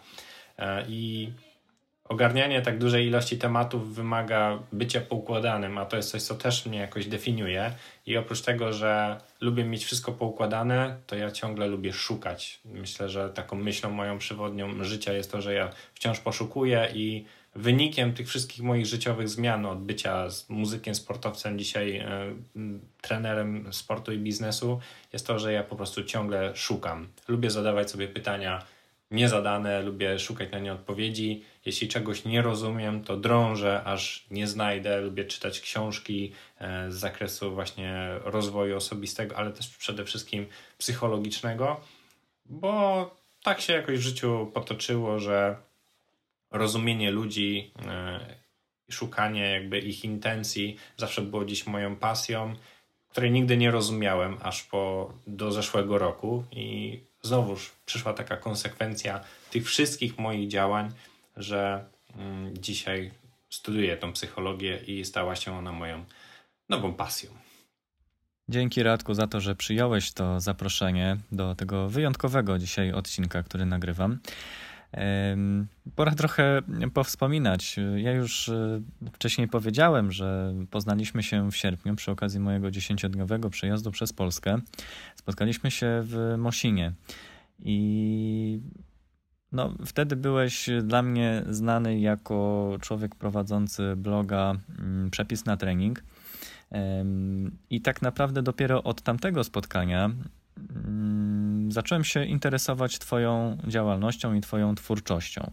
E, wygląda na to, że mm, wyszło mi to na dobre, ponieważ e, wciągnąłeś mnie, nawet nie siłą, ale wciągnąłeś mnie w swoje nowe przedsięwzięcie e, WLSB, czyli Work Life Sport Balance. Jest to społeczność, którą zaczynasz tworzyć od całkiem niedawna. Gdybyś mógł właśnie naszym słuchaczom opowiedzieć, e, co to jest za przedsięwzięcie i czy każdy może się tam pojawić. Zacznijmy od tego, że WLSB to rozwinięcie akronimu Work Life Sport Balance, grupa ludzi przedsiębiorczych. To jest pełna nazwa e, grupy na Facebooku, do której może tak naprawdę dołączyć każdy, mm, ponieważ e, przedsiębiorczość w moim rozumieniu tego słowa nie dotyczy bycia przedsiębiorcą, czyli prowadzenia jakiejś działalności, tylko byciem osobą zmotywowaną, zdeterminowaną i chętną przede wszystkim do działania czyli osobą, która, za której słowami po prostu idzie czyn. Myślę, że jako społeczeństwo mamy z tym dosyć duży problem i jednostki zdeterminowane i działające są jednostkami wyróżniającymi się. I ja właśnie takich osób poszukuję. Mm, nie po to, by czegokolwiek od nich wymagać, tylko po to, żeby je zrzeszać. Tak więc, drogi słuchaczu, jeśli czujesz wewnątrz taką potrzebę i chęć działania i szukasz ludzi, którzy są tobie podobni, to to jest miejsce dla ciebie. E, Work-Life Sport Balance wziął się z wielu moich przemyśleń i poszukiwań tak naprawdę swojej drogi. E, no i tu znowu pojawia się to słowo struktura, bo dopiero po osiągnięciu takiego życiowego balansu i zrozumieniu tego balansu, tak naprawdę w moim życiu zaczęło się dziać dużo lepiej e, i moje samopoczucie i produktywność wróciła na właściwe tory, bo swego czasu miałem z tym dosyć duże problemy. No i postanowiłem, że właśnie ta grupa będzie z jednej strony moim motywatorem do działania, z drugiej strony będzie taką e, miejscem, w którym, w którym będę mógł spotkać i poznać ludzi podobnych sobie, bo strasznie lubię poznawać nowych ludzi e, i no, motywować ich, e, być dla nich może w pewnym sensie autorytetem. To brzmi dosyć tak e, nieskromnie, ale, ale jeśli ktoś kiedyś za dzieciaka, to takie najlepszym przykładem myślę, że są dzieci, kiedy dużo z moich znajomych było bardzo produktywnym za, za dzieciaka, a dzisiaj widzę, że pod ciężarem pracy, zobowiązań finansowych e, i rodzinnych, e, ta, ta determinacja gdzieś w nich e, umarła, czy gdzieś przysnęła. Ja zamierzam być tą siłą, która tą determinację na nowo pobudza. Work-life sport balance to też można traktować dwojako, dlatego że w kontekście sportowym, taki wśród Was, drodzy słuchacze, na pewno są osoby, które, dla których sport jest czymś bardzo integralnym, że bardziej tutaj trzeba naciskać na hamulec niż na pedał gazu, e, bo jako amatorzy sportu często mamy zapędy autodestrukcyjne. Natomiast no, trzeba pamiętać, że to jest pewnego rodzaju bańka informacyjna, w której żyjemy i że no, społeczeństwo polskie niestety nie ma zbytnio tendencji sportowych, a moim zdaniem, i to, to dodanie tego autorskiego przedsionka sport, e, wynika z faktu, że żeby być zdrowym na umyśle i żeby mieć dobry naprawdę dobrostan i żeby ten balans w życiu i w pracy się zgadzał, to jest niezbędna aktywność fizyczna, co między innymi potwierdza WHO, które w swojej piramidzie żywieniowej e, jako pierwszy próg e, dobrego samopoczucia właśnie zwraca uwagę na potrzebę uprawiania aktywności sportowej. Więc podsumowując, grupa Work Life Sport Balance to grupa dla ludzi chcących działać, którzy chcą motywować inni, albo sami potrzebują motywacji, czy to do poukładania sobie trochę w życiu, trochę w pracy, a może i trochę w sporcie. No właśnie, ten projekt, o którym mówisz, Work-Life Sport Balance, jest y, między innymi właśnie miejscem dla ludzi przedsiębiorczych. I jako podsumowanie tego roku, ja muszę naprawdę powiedzieć, że w tym roku zauważyłem u siebie sporo zmian, takich właśnie kroczących w kierunku bycia przedsiębiorczym, mm, realizowania różnych fajnych, mniejszych bądź większych projektów. I stąd też bardzo się cieszę, że mogliśmy się poznać i łatwiej jest mi czuć te wszystkie emocje i informacje, które przekazujesz w ramach tego projektu. Dziękuję Tobie bardzo jeszcze raz za to, że zgodziłeś się mm, wystąpić gościnnie w tym odcinku. Ewentualnie mam do Ciebie jeszcze pytanie, czy na zakończenie naszej rozmowy chciałbyś przekazać jakieś życzenia albo jakąś myśl przewodnią dla naszych słuchaczy? Na przekór wszystkim myślę, że chciałbym powiedzieć, że 2020 rok był dla mnie rokiem bardzo dobrym, bardzo odkrywczym i bardzo sprawczym. Mm, I chciałbym życzyć Wam i sobie po części też, żeby 2001 rok e, był po prostu rokiem dobrym I pamiętajmy o tym, że żeby dookoła nas dobrze się działo, to sami w sobie musimy mieć wszystko dobrze poukładane. Znowu wraca słowo struktura. Tak więc życzę Wam, abyście znaleźli ten balans pomiędzy życiem, obowiązkami, rodziną, domem, samochodem, e, dbaniem o relacje z innymi, dbaniem o relacje z samym sobą, e, pomiędzy efektywną pracą, która daje Wam satysfakcję, która daje Wam odpowiednie też wynagrodzenie, które jest satysfakcjonujące, no i przede wszystkim poczucie zadowolenia e, i, i tej sprawczości. No i oczywiście, żebyście w tym wszystkim znaleźli czas na sport, żeby ten, żeby ten sport dawał Wam zarówno radość, jak i poczucie spełnienia e, i realizowania własnych celów. No, a propos, drugim takim życzeniem jest to, żeby życzę Wam, żeby Wam się chciało i żeby ten, żeby to, żeby Wam się chciało, nie wynikało z przypadków, tylko wynikało z decyzji. Dlatego e, życzę Wam dobrze poukładanych celów, dobrze wyznaczonych celów, abyście rozumieli skąd te cele e, się wywodzą, mm, co Wam dają e, i żeby te cele pchały Was cały czas do przodu, żebyście się nie zatrzymywali i unikali prokrastynacji. Wszystkiego dobrego. A Tobie, Sebastian, oczywiście bardzo dziękuję za zaproszenie do tego podcastu. Było mi bardzo miło. No i do zobaczenia, do usłyszenia. Mam nadzieję w grupie WLSB. Nie wiem jak wy, ale mnie zawsze jest y, fajnie i miło, kiedy można posłuchać raz, że osoby młodszej od siebie, a dwa, że która ma tak fajnie poukładane w głowie i faktycznie potrafi poszukiwać tego mm, balansu między życiem, pracą a treningiem. Radku, bardzo Ci dziękuję jeszcze raz za to, że mieliśmy okazję chwilę porozmawiać w tym wyjątkowym dla mnie odcinku. To był mój ostatni gość, ale to nie znaczy, że to jest koniec tego odcinka. Jeszcze mam trochę informacji, które chcę Wam przekazać. No i może kontynuując wątek rozpoczęty wywiadem z Radkiem, ja chcę Wam powiedzieć, jak wyglądał w 2019 i to oczywiście dla porównania, oraz jak wyglądał w 2020 mój Work-Life Sport Balance.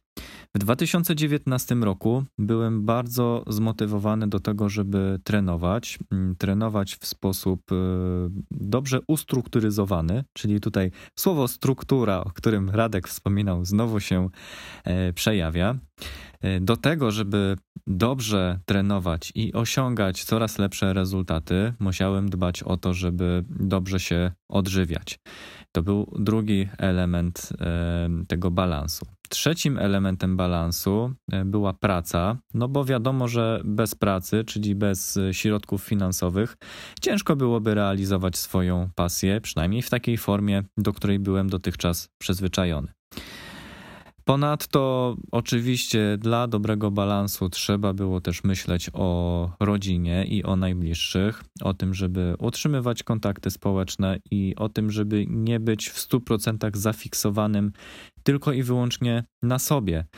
No bo powiedzmy prawdzie w oczy, spójrzmy prawdzie w oczy. Mm, kiedy trenujesz do kolarstwa, chociażby do wyścigów, e, to tak naprawdę robisz to przede wszystkim dla siebie.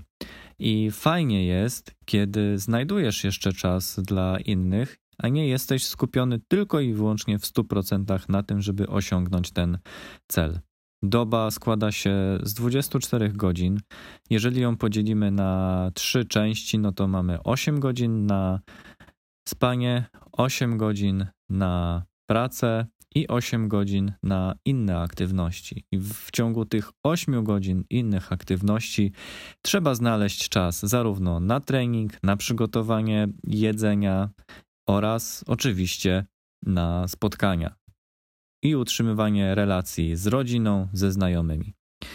Natomiast ze względu na czasy covidowe, rok 2020 trochę pozmieniał. Nie chcę jeszcze mówić, że przewartościował, ale trochę pozmieniał w mojej głowie, e, czego też efekty możemy widzieć zwłaszcza teraz, pod koniec roku.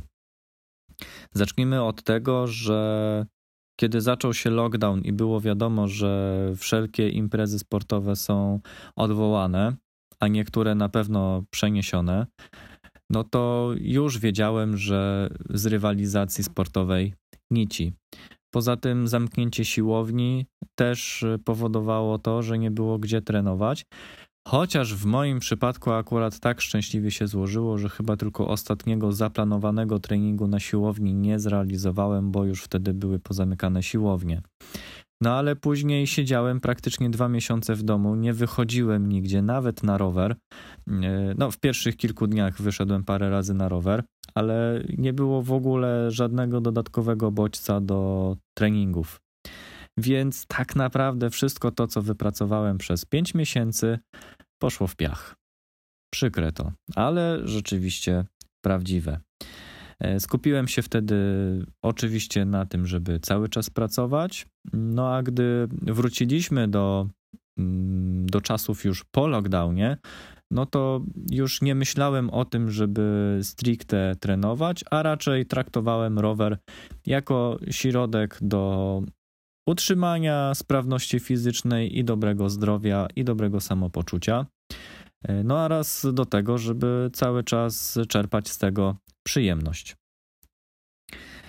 I zauważyłem, że dzięki temu ten rok, tak jak Radek powiedział, ja przytoczę jego słowa, ten rok był dla mnie odkrywczy i sprawczy, czego efekty, znowu się powtórzę, widać pod koniec tego roku. I o tych efektach zaraz powiem. Cieszę się, że Radek też powiedział o tym, żebyśmy działali e, pod wpływem decyzji e, i pod wpływem tego, co wiemy, do czego chcemy dążyć. I ja też widzę taki tego przejaw u siebie. E, między innymi doszedłem do wniosku i zauważyłem, wręcz poczułem nawet na własnej skórze, że ludzie znacznie bardziej szanują drugiego człowieka, a zwłaszcza jego pracę, kiedy oczekujesz za tą pracę wynagrodzenia.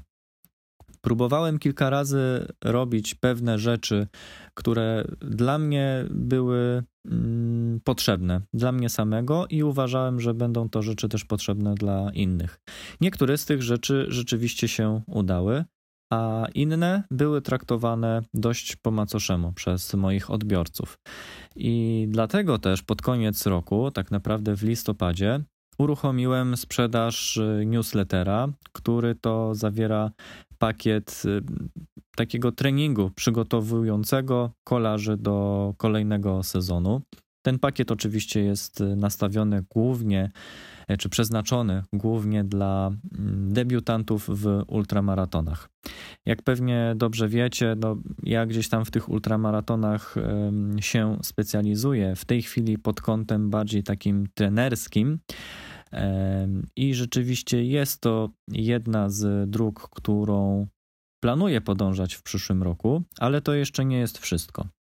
Ja zanim jednak dążę, zanim dopowiem, co ja planuję w przyszłym roku, to chcę Wam podsumować moją wyprawę po, po Polsce, tą dziesięciodniową w sierpniu. Oczywiście był osobny odcinek do tego i zachęcam, e, żebyście ten osobny odcinek e, wysłuchali, jeżeli macie na to ochotę. Natomiast w kilku takich żołnierskich słowach chcę Wam powiedzieć, co mi dała ta wyprawa i jak ona wpłynęła na moje dalsze życie i postrzeganie świata. Wyprawa przede wszystkim dała mi poczucie tego, że można zrobić coś wartościowego dla innych ludzi. Dała mi możliwość spotkania się z wieloma wartościowymi osobami. Tak naprawdę osoby, które, których mieliście okazję posłuchać w tym dzisiejszym odcinku, to jest taki wierzchołek góry lodowej. Jest znacznie więcej osób, które bardzo miło i ciepło, i, i ciepło wspominam. E, I na, I na pewno nie pozostawia to pustej e, luki w moich wspomnieniach i na pewno wpłynęło to pozytywnie na mój dalszy rozwój. E, no a właśnie, wyprawa wpłynęła na mój dalszy rozwój i zrozumiałem, między innymi poprzez spotkania z kolarzami w tych dużych miastach Polski, bo się dla przypomnienia, może nie wszyscy śledzą, może nie wszyscy są na bieżąco. W sierpniu zrealizowałem e, pierwszą wyprawę taką na skalę krajową. E, miałem też nawet okazję pojawić się w ogólnopolskiej telewizji Polsat, ale to jest jakby najmniej ważne dla mnie. E, najważniejsze dla mnie było to, że mogłem spotkać się z kolarzami z Warszawy, z Krakowa, z Poznania i z Bydgoszczy, no i oczywiście z Trójmiasta. E, mieliśmy okazję porozmawiać na temat problemów, jakie dotykają rowerzystów, problemów związanych z bezpieczeństwem, z naszym bezpieczeństwem na drogach. I z tych wszystkich spotkań wyciągnąłem jeden wspólny wniosek, który powtarzał się za każdym razem. Tym wnioskiem jest to, że brakuje nam w Polsce edukacji rowerzystów, takiej edukacji z prawdziwego zdarzenia. Edukacji polegającej na relacji jeden do jeden instruktor, uczeń. Doszedłem do wniosku, że potrzebujemy w Polsce czegoś takiego, co istnieje od naprawdę wielu, wielu lat y, w różnych krajach, w tym również w Polsce, pod pojęciem instruktor nauki jazdy. Tylko, że ten instruktor nauki jazdy jest ukierunkowany dla mm, osób, które chcą nauczyć się jeździć samochodem. Kiedy uczymy się jeździć rowerem, najważniejsze, czego najpierw y, musimy się nauczyć, to równowagi. Stąd też y, pojawił się wątek z utratą słuchu i brakiem tej równowagi. I to już w pewien sposób się łączy. Łączą się moi goście do planów na przyszły rok. Y, czy łączy się, może tak ładniej powiedzieć, łączy się dobór moich gości do planów, które mam na przyszły rok warto, warto, żeby o tym wspomnieć. Chcę, żeby to, to wybrzmiało. Brakuje nam tej edukacji. Mm, o edukacji można było trochę porozmawiać z Radkiem Kozalem, no bo on przecież y, wcześniej też angażował się w różne działania edukacyjne. No a jako instruktor to sam przez siebie też jest takim edukatorem. Edukatorem jest też y, Ewa, która też uczy mm, swoich podopiecznych, jak jeździć na rowerze. Rzeczywiście możecie spodziewać się tego, że w przyszłym roku z mojej strony pojawią się nowe działania. Ja wciąż jeszcze czekam, aż pewne rzeczy się sformalizują, dlatego musicie mi wybaczyć, że nie powiem nic więcej na ten moment, e, ale będzie na pewno ku temu okazja, kiedy już wszystko się ziści. E, jestem osobą czynu. Wolę najpierw działać, później gadać i cały czas próbuję to wszystko wyważyć. Jednocześnie chcę Wam powiedzieć na tyle dużo, żeby, e, żebyście do mnie wracali i żebyście mnie e, posłuchali później, kiedy już będę miał te kolejne ważne informacje do przekazania. E, te rzeczy, które w przyszłym roku mm, będę realizować, one po części nawiązują też do wspomnianej wcześniej przez Radka przedsiębiorczości. Nie chodzi mi o to, że w tych działaniach będę zarabiać na życie. Chodzi mi raczej o to, że będą to działania, które wymagają takiej przedsiębiorczości, rozumianej szerzej niż tylko wykonanie pracy, za którą uzyska się pieniądze. E, będzie to wymagało nawiązywania nowych relacji, utrzymywania relacji bieżących i realizacji tego, co uważam za słuszne i tego, co widzę za, za potrzebne. I będzie to właśnie między innymi też edukacja. Edukacja rowerzystów. To na razie tyle, ale chcę jeszcze Wam powiedzieć o perfekcjonizmie, o którym wspominała Joanna jako mój pierwszy gość. E, bo rzeczywiście jestem człowiekiem, który stara się być perfekcyjny we wszystkim tym, co robi. Ale perfekcjonizm w niektórych sytuacjach zabija realizację nawet najlepszych pomysłów. Nie każdy z Was może to zrozumieć, bo nie każdy ma taką naturę, ale jeżeli wśród słuchaczy są perfekcjoniści, to na pewno doskonale rozumieją ten schemat działania napiszesz 10 zdań na jakiś temat i zaczynasz je poprawiać, i zaczynasz je szlifować. Szukasz kolejnych słów, co można było zmienić, co można by było poprawić.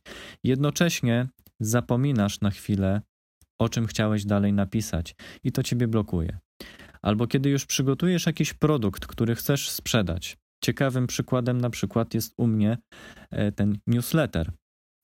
Jest produkt, który powstaje, i kiedy wydaje ci się, że już jest on gotowy do tego, żeby go e, pokazać, ujawnić na światło dzienne, to zatrzymujesz się i dopatrujesz się, że a tutaj gdzieś coś nie pasuje, a tam jedno słowo za mało albo za dużo, tutaj gdzieś jakieś y, tam gdzieś jakieś y, i to ci się nie klei.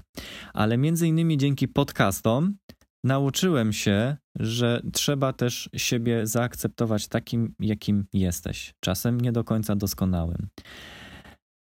I to też y, słychać w tych podcastach. Zdarza się, że są te y, zdarza się, że są inne dźwię dźwięczne głoski, które mają zapełnić ciszę.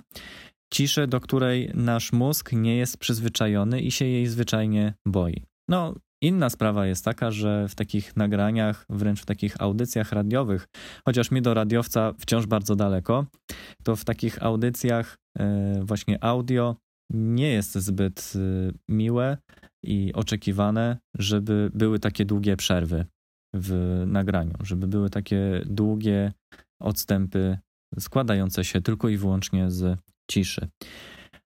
I tutaj chcę powiedzieć, że nagrywanie podcastów Mm, fajnie rozwinęło moje takie umiejętności miękkie. Z jednej strony nauczyłem się gadać do szafy. W tej chwili stoję w otwartej szafie, wypełnionej ciuchami, odzieżą, którą noszę na co dzień, a nagrywam do szafy tylko i wyłącznie dlatego, żeby pozbyć się maksimum pogłosu. I to też słychać w tych nagraniach, bo jeżeli wrócicie do wywiadów, no to Wywiady nagrywałem z innego miejsca, z pokoju otwartego, już nie z szafy, bo nagrania prowadziłem przez e, internet. Nie wszystkie, ale część tak. I tam już te pogłosy słychać.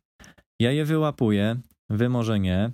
E, trochę mnie denerwują, ale nauczyłem się z nimi żyć. I to pokazuje, że nie zawsze warto walczyć z tym perfekcjonizmem. Lepiej jest zrobić najpierw coś niedopracowanego, a później to poprawiać, e, ale już ten twór istnieje, ten byt już jest, niż cały czas poprawiać coś, czego nie możesz wydać. I przykładem jest e, ten newsletter wspomniany wcześniej. Dlaczego? Ponieważ zdecydowałem się rozpocząć sprzedaż newslettera, kiedy miałem rozpisany plan i w głowie miałem pomysł, a nie miałem nic więcej zrobionego. Kiedy pierwsze newslettery się sprzedały, to oczywiście już wtedy pracowałem nad tym, żeby pierwszy newsletter, pierwszy mail był już przygotowany, bez względu na to, czy te newslettery się sprzedadzą, czy nie, ale się sprzedały. I to była dla mnie dodatkowa dawka motywacji do tego, żeby dokończyć ten pomysł, żeby dokończyć tego pierwszego maila i miałem motywację do tego, żeby robić kolejne. Dlaczego? bo widziałem, że są osoby, które to kupują, które chcą z tego skorzystać.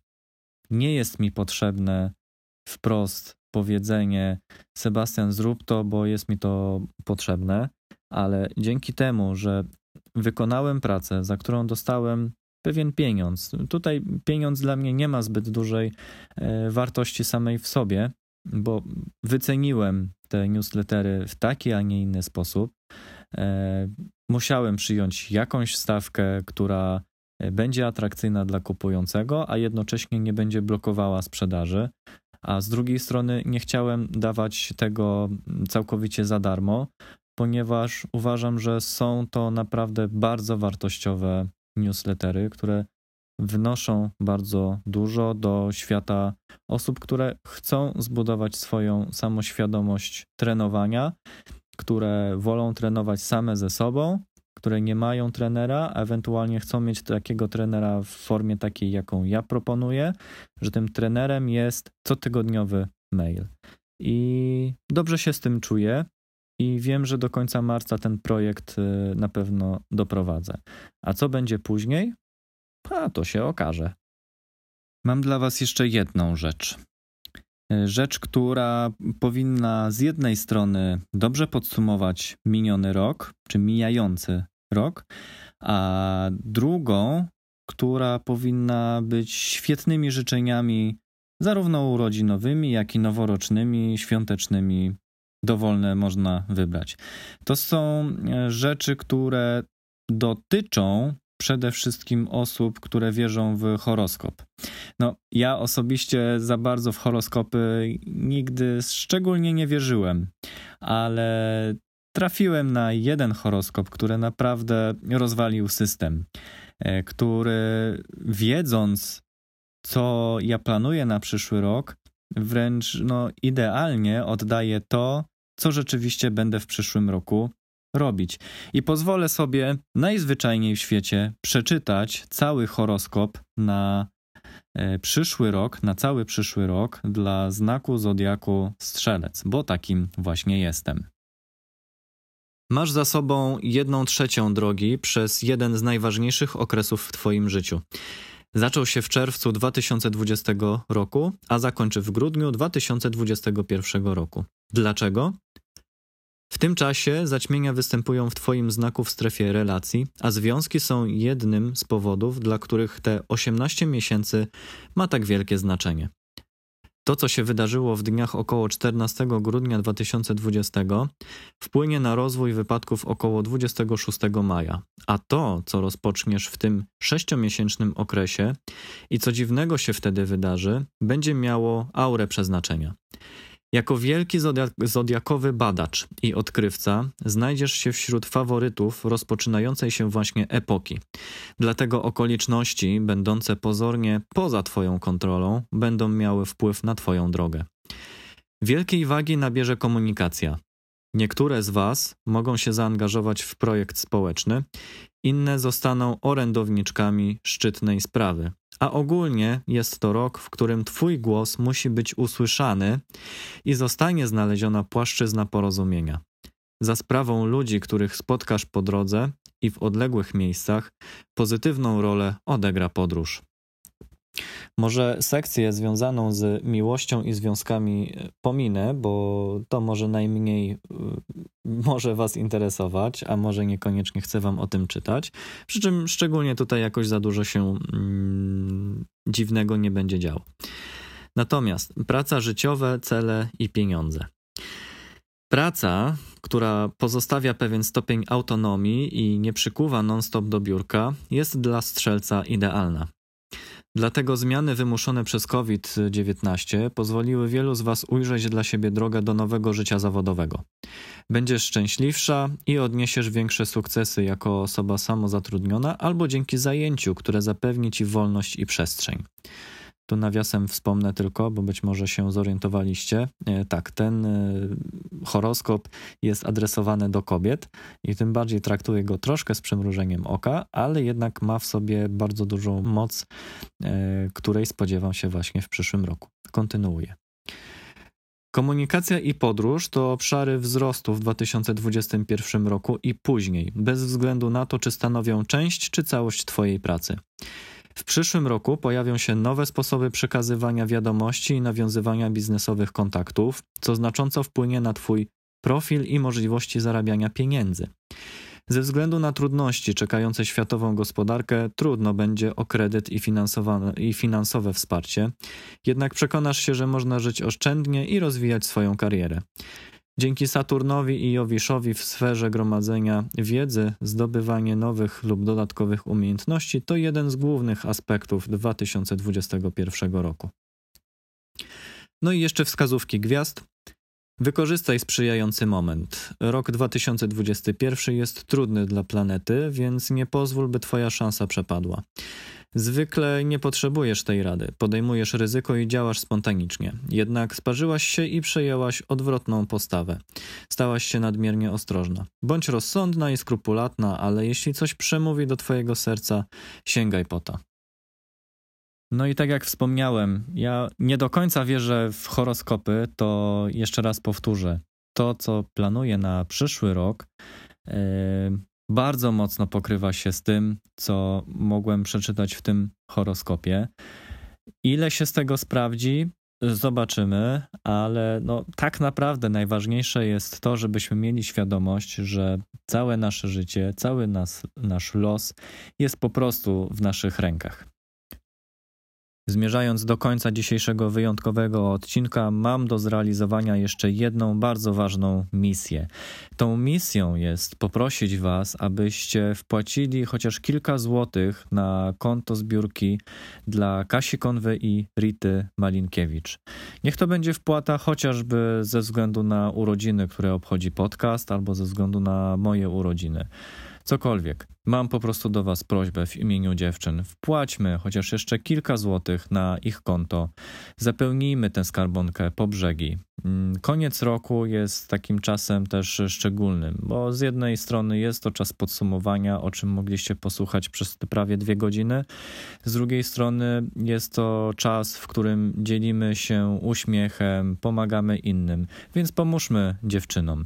Jeżeli chcecie kupować jakieś prezenty, a nie macie pewności, czy one się sprawdzą, to zamiast kupować w ciemno jakiś, za przeproszeniem, głupi prezent, wrzućcie tą samą kasę do skarbonki dla dziewczyn. Uważam, że te pieniądze będą na pewno lepiej wykorzystane niż jakiś badziew, który miałby stać na półce i się kurzyć, albo który miałby zajmować niepotrzebnie miejsce w szafie, bo i tak nie będzie nigdy wykorzystany. Zwracam się do Was zatem z taką prośbą i z apelem: zapełnijmy skrzynkę dziewczyn. A jeżeli niekoniecznie czujecie potrzebę, żeby wpłacić e, chociaż jedną złotówkę dla tych dziewczyn, to znajdźcie dowolne inne e, miejsce, dowolne inne osoby, które potrzebują naszej finansowej pomocy.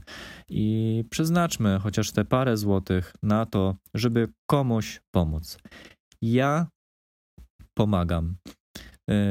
I zapowiadam, że w dniu swoich, swoich urodzin wybieram się pierwszy raz w moim życiu.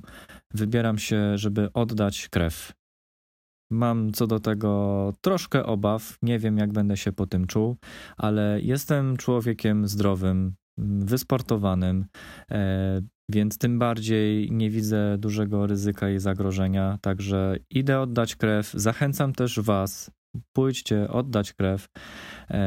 Można to zrobić nawet w dniu roboczym, bo osoba, która oddaje krew na ten dzień dostaje zwolnienie lekarskie z pełnienia obowiązków służbowych, więc naprawdę zachęcam również i do tego. Nie da się ukryć, że dzisiejszy odcinek, którego słuchasz, nagrywam w etapach i składam go z wielu części, o już od kilku dni. Nie zmienia to faktu, że wreszcie dzisiaj, czyli na dwa dni przed publikacją podcastu, mogę się z Wami podzielić tym, co ukrywałem od kilku dobrych tygodni. Tym czymś to jest coś, na co czekałem bardzo długo i wierzę, że spowoduje to rozwój nowych, bardzo ciekawych i wartościowych zdarzeń, które rozpoczną się w przyszłym roku i będą trwały przez cały przyszły rok. Tym projektem, o którym już tak od kilku dni opowiadam, czy od kilku nagrań podcastu opowiadam i wspominam, jest fundacja. Tak, chcę Wam się pochwalić, że jestem fundatorem Fundacji na Rowerze. Jednocześnie będę też w tej fundacji w zarządzie jako prezes zarządu. Jeżeli zapytacie mnie, jakie są działania fundacji, to lista jest dosyć szeroka, natomiast to, co jest najważniejsze i taki najważniejszy pierwszy krok milowy zaplanowany na przyszły rok, to są działania związane z tym, żeby edukować rowerzystów w zakresie tego, jak poprawnie i bezpiecznie, przede wszystkim bezpiecznie jeździć na rowerze w otwartym ruchu drogowym. Więcej na ten temat na pewno będę Wam opowiadać już w kolejnych odcinkach, w kolejnych nagraniach. E, cieszę się, że wreszcie ten mój e, pomysł, ten plan się ziścił e, w dniu dzisiejszym, czyli 14 grudnia 2020 roku. Fundacja została wpisana do rejestru do, do rejestru stowarzyszeń jako właśnie fundacja.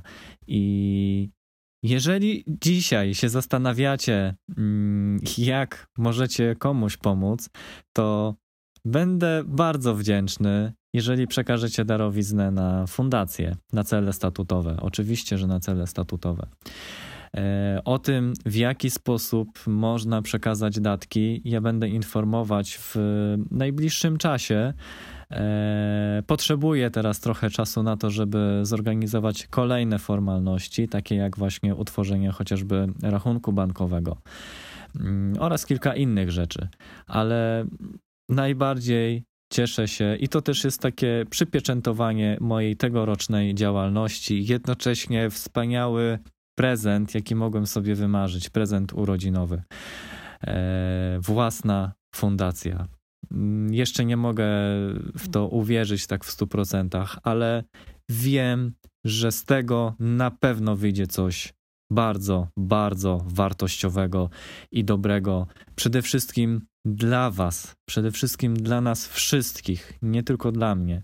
Ja tylko realizuję swoją misję, swój cel, a tym jest właśnie to, żeby pomagać innym i kształtować nasze społeczeństwo. I patrząc poprzez y, plan działań na przyszły rok, zwiększać bezpieczeństwo rowerzystów w ruchu drogowym. Życzcie mi powodzenia i myślę, że to może być jedno z najważniejszych życzeń, które e, no, nie może być inaczej, które na pewno spełni się w przyszłym, nadchodzącym roku. I teraz już wiecie, dlaczego z takim wielkim zdziwieniem ale też i niecierpliwością czekałem na to, aż spełnią się przynajmniej część przepowiedni, które czytałem z horoskopu. I wobec tego chcę złożyć Wam życzenia, zarówno świąteczne, jak i noworoczne, ponieważ przy tej okazji wspomnę, że jest to ostatni odcinek w tym roku, w 2020.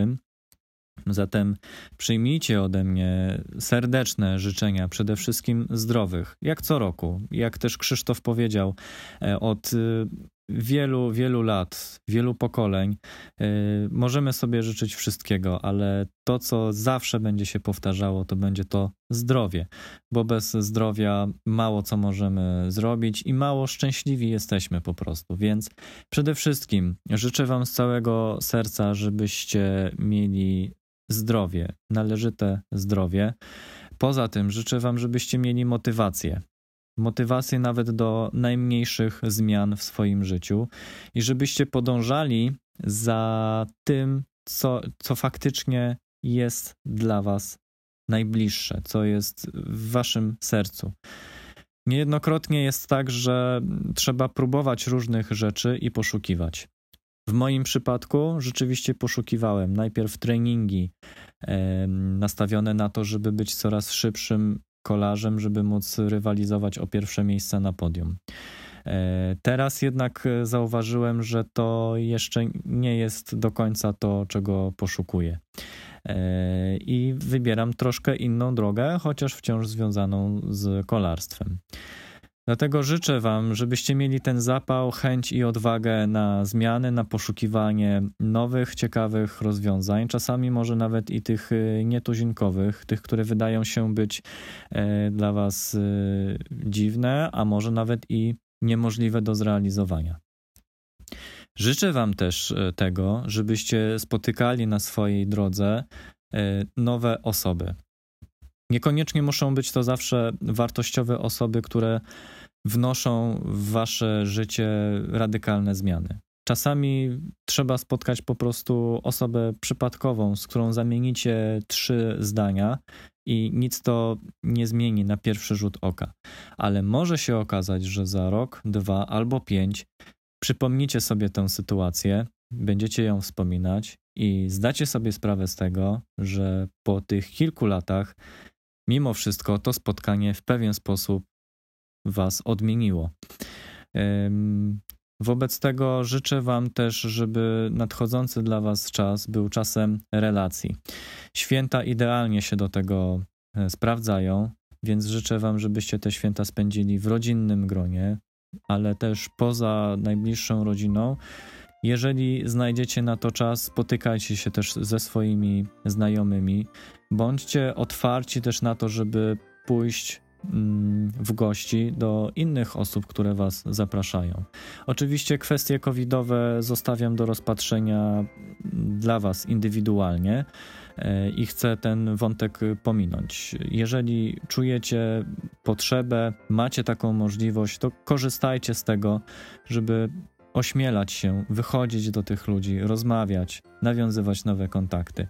A jeżeli nie osobiście, no to chociażby e, w formie online, no bo i te, do, do tych możliwości chyba coraz bardziej się przyzwyczajamy i traktujemy je coraz bardziej e, naturalnie, co wyszło właśnie w tym roku. Życzyłem Wam zdrowia, więc życzę Wam też e, tego, żeby ten cały ambaras z COVID-em się zakończył, żebyśmy wreszcie wrócili do normalności, do której byliśmy przyzwyczajeni przed tą całą nieszczęsną pandemią. No i to tak naprawdę chyba tyle. Najważniejsze, żebyście szukali tego, co sprawia Wam najwięcej przyjemności i nie bali się tego, o czym już mówiłem, czyli żebyście się nie bali poszukiwania nowych, ciekawych, a czasami nawet na pierwszy rzut oka niemożliwych do osiągnięcia rzeczy. Do usłyszenia w 2021 roku. Dziękuję. Cześć.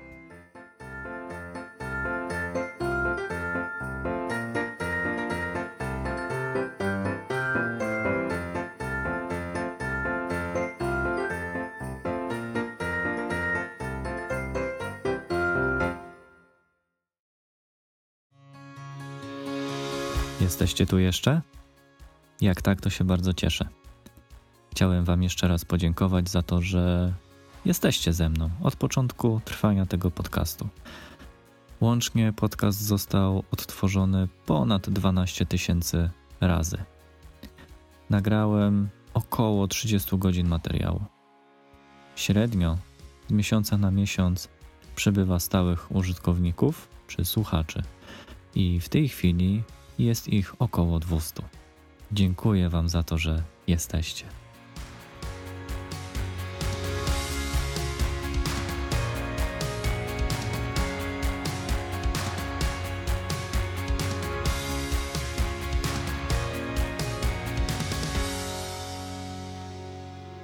Zapraszam Ciebie do śledzenia mojej aktywności w mediach społecznościowych. Na Instagramie oraz na Facebooku znajdziesz mnie jako Seba On Bike.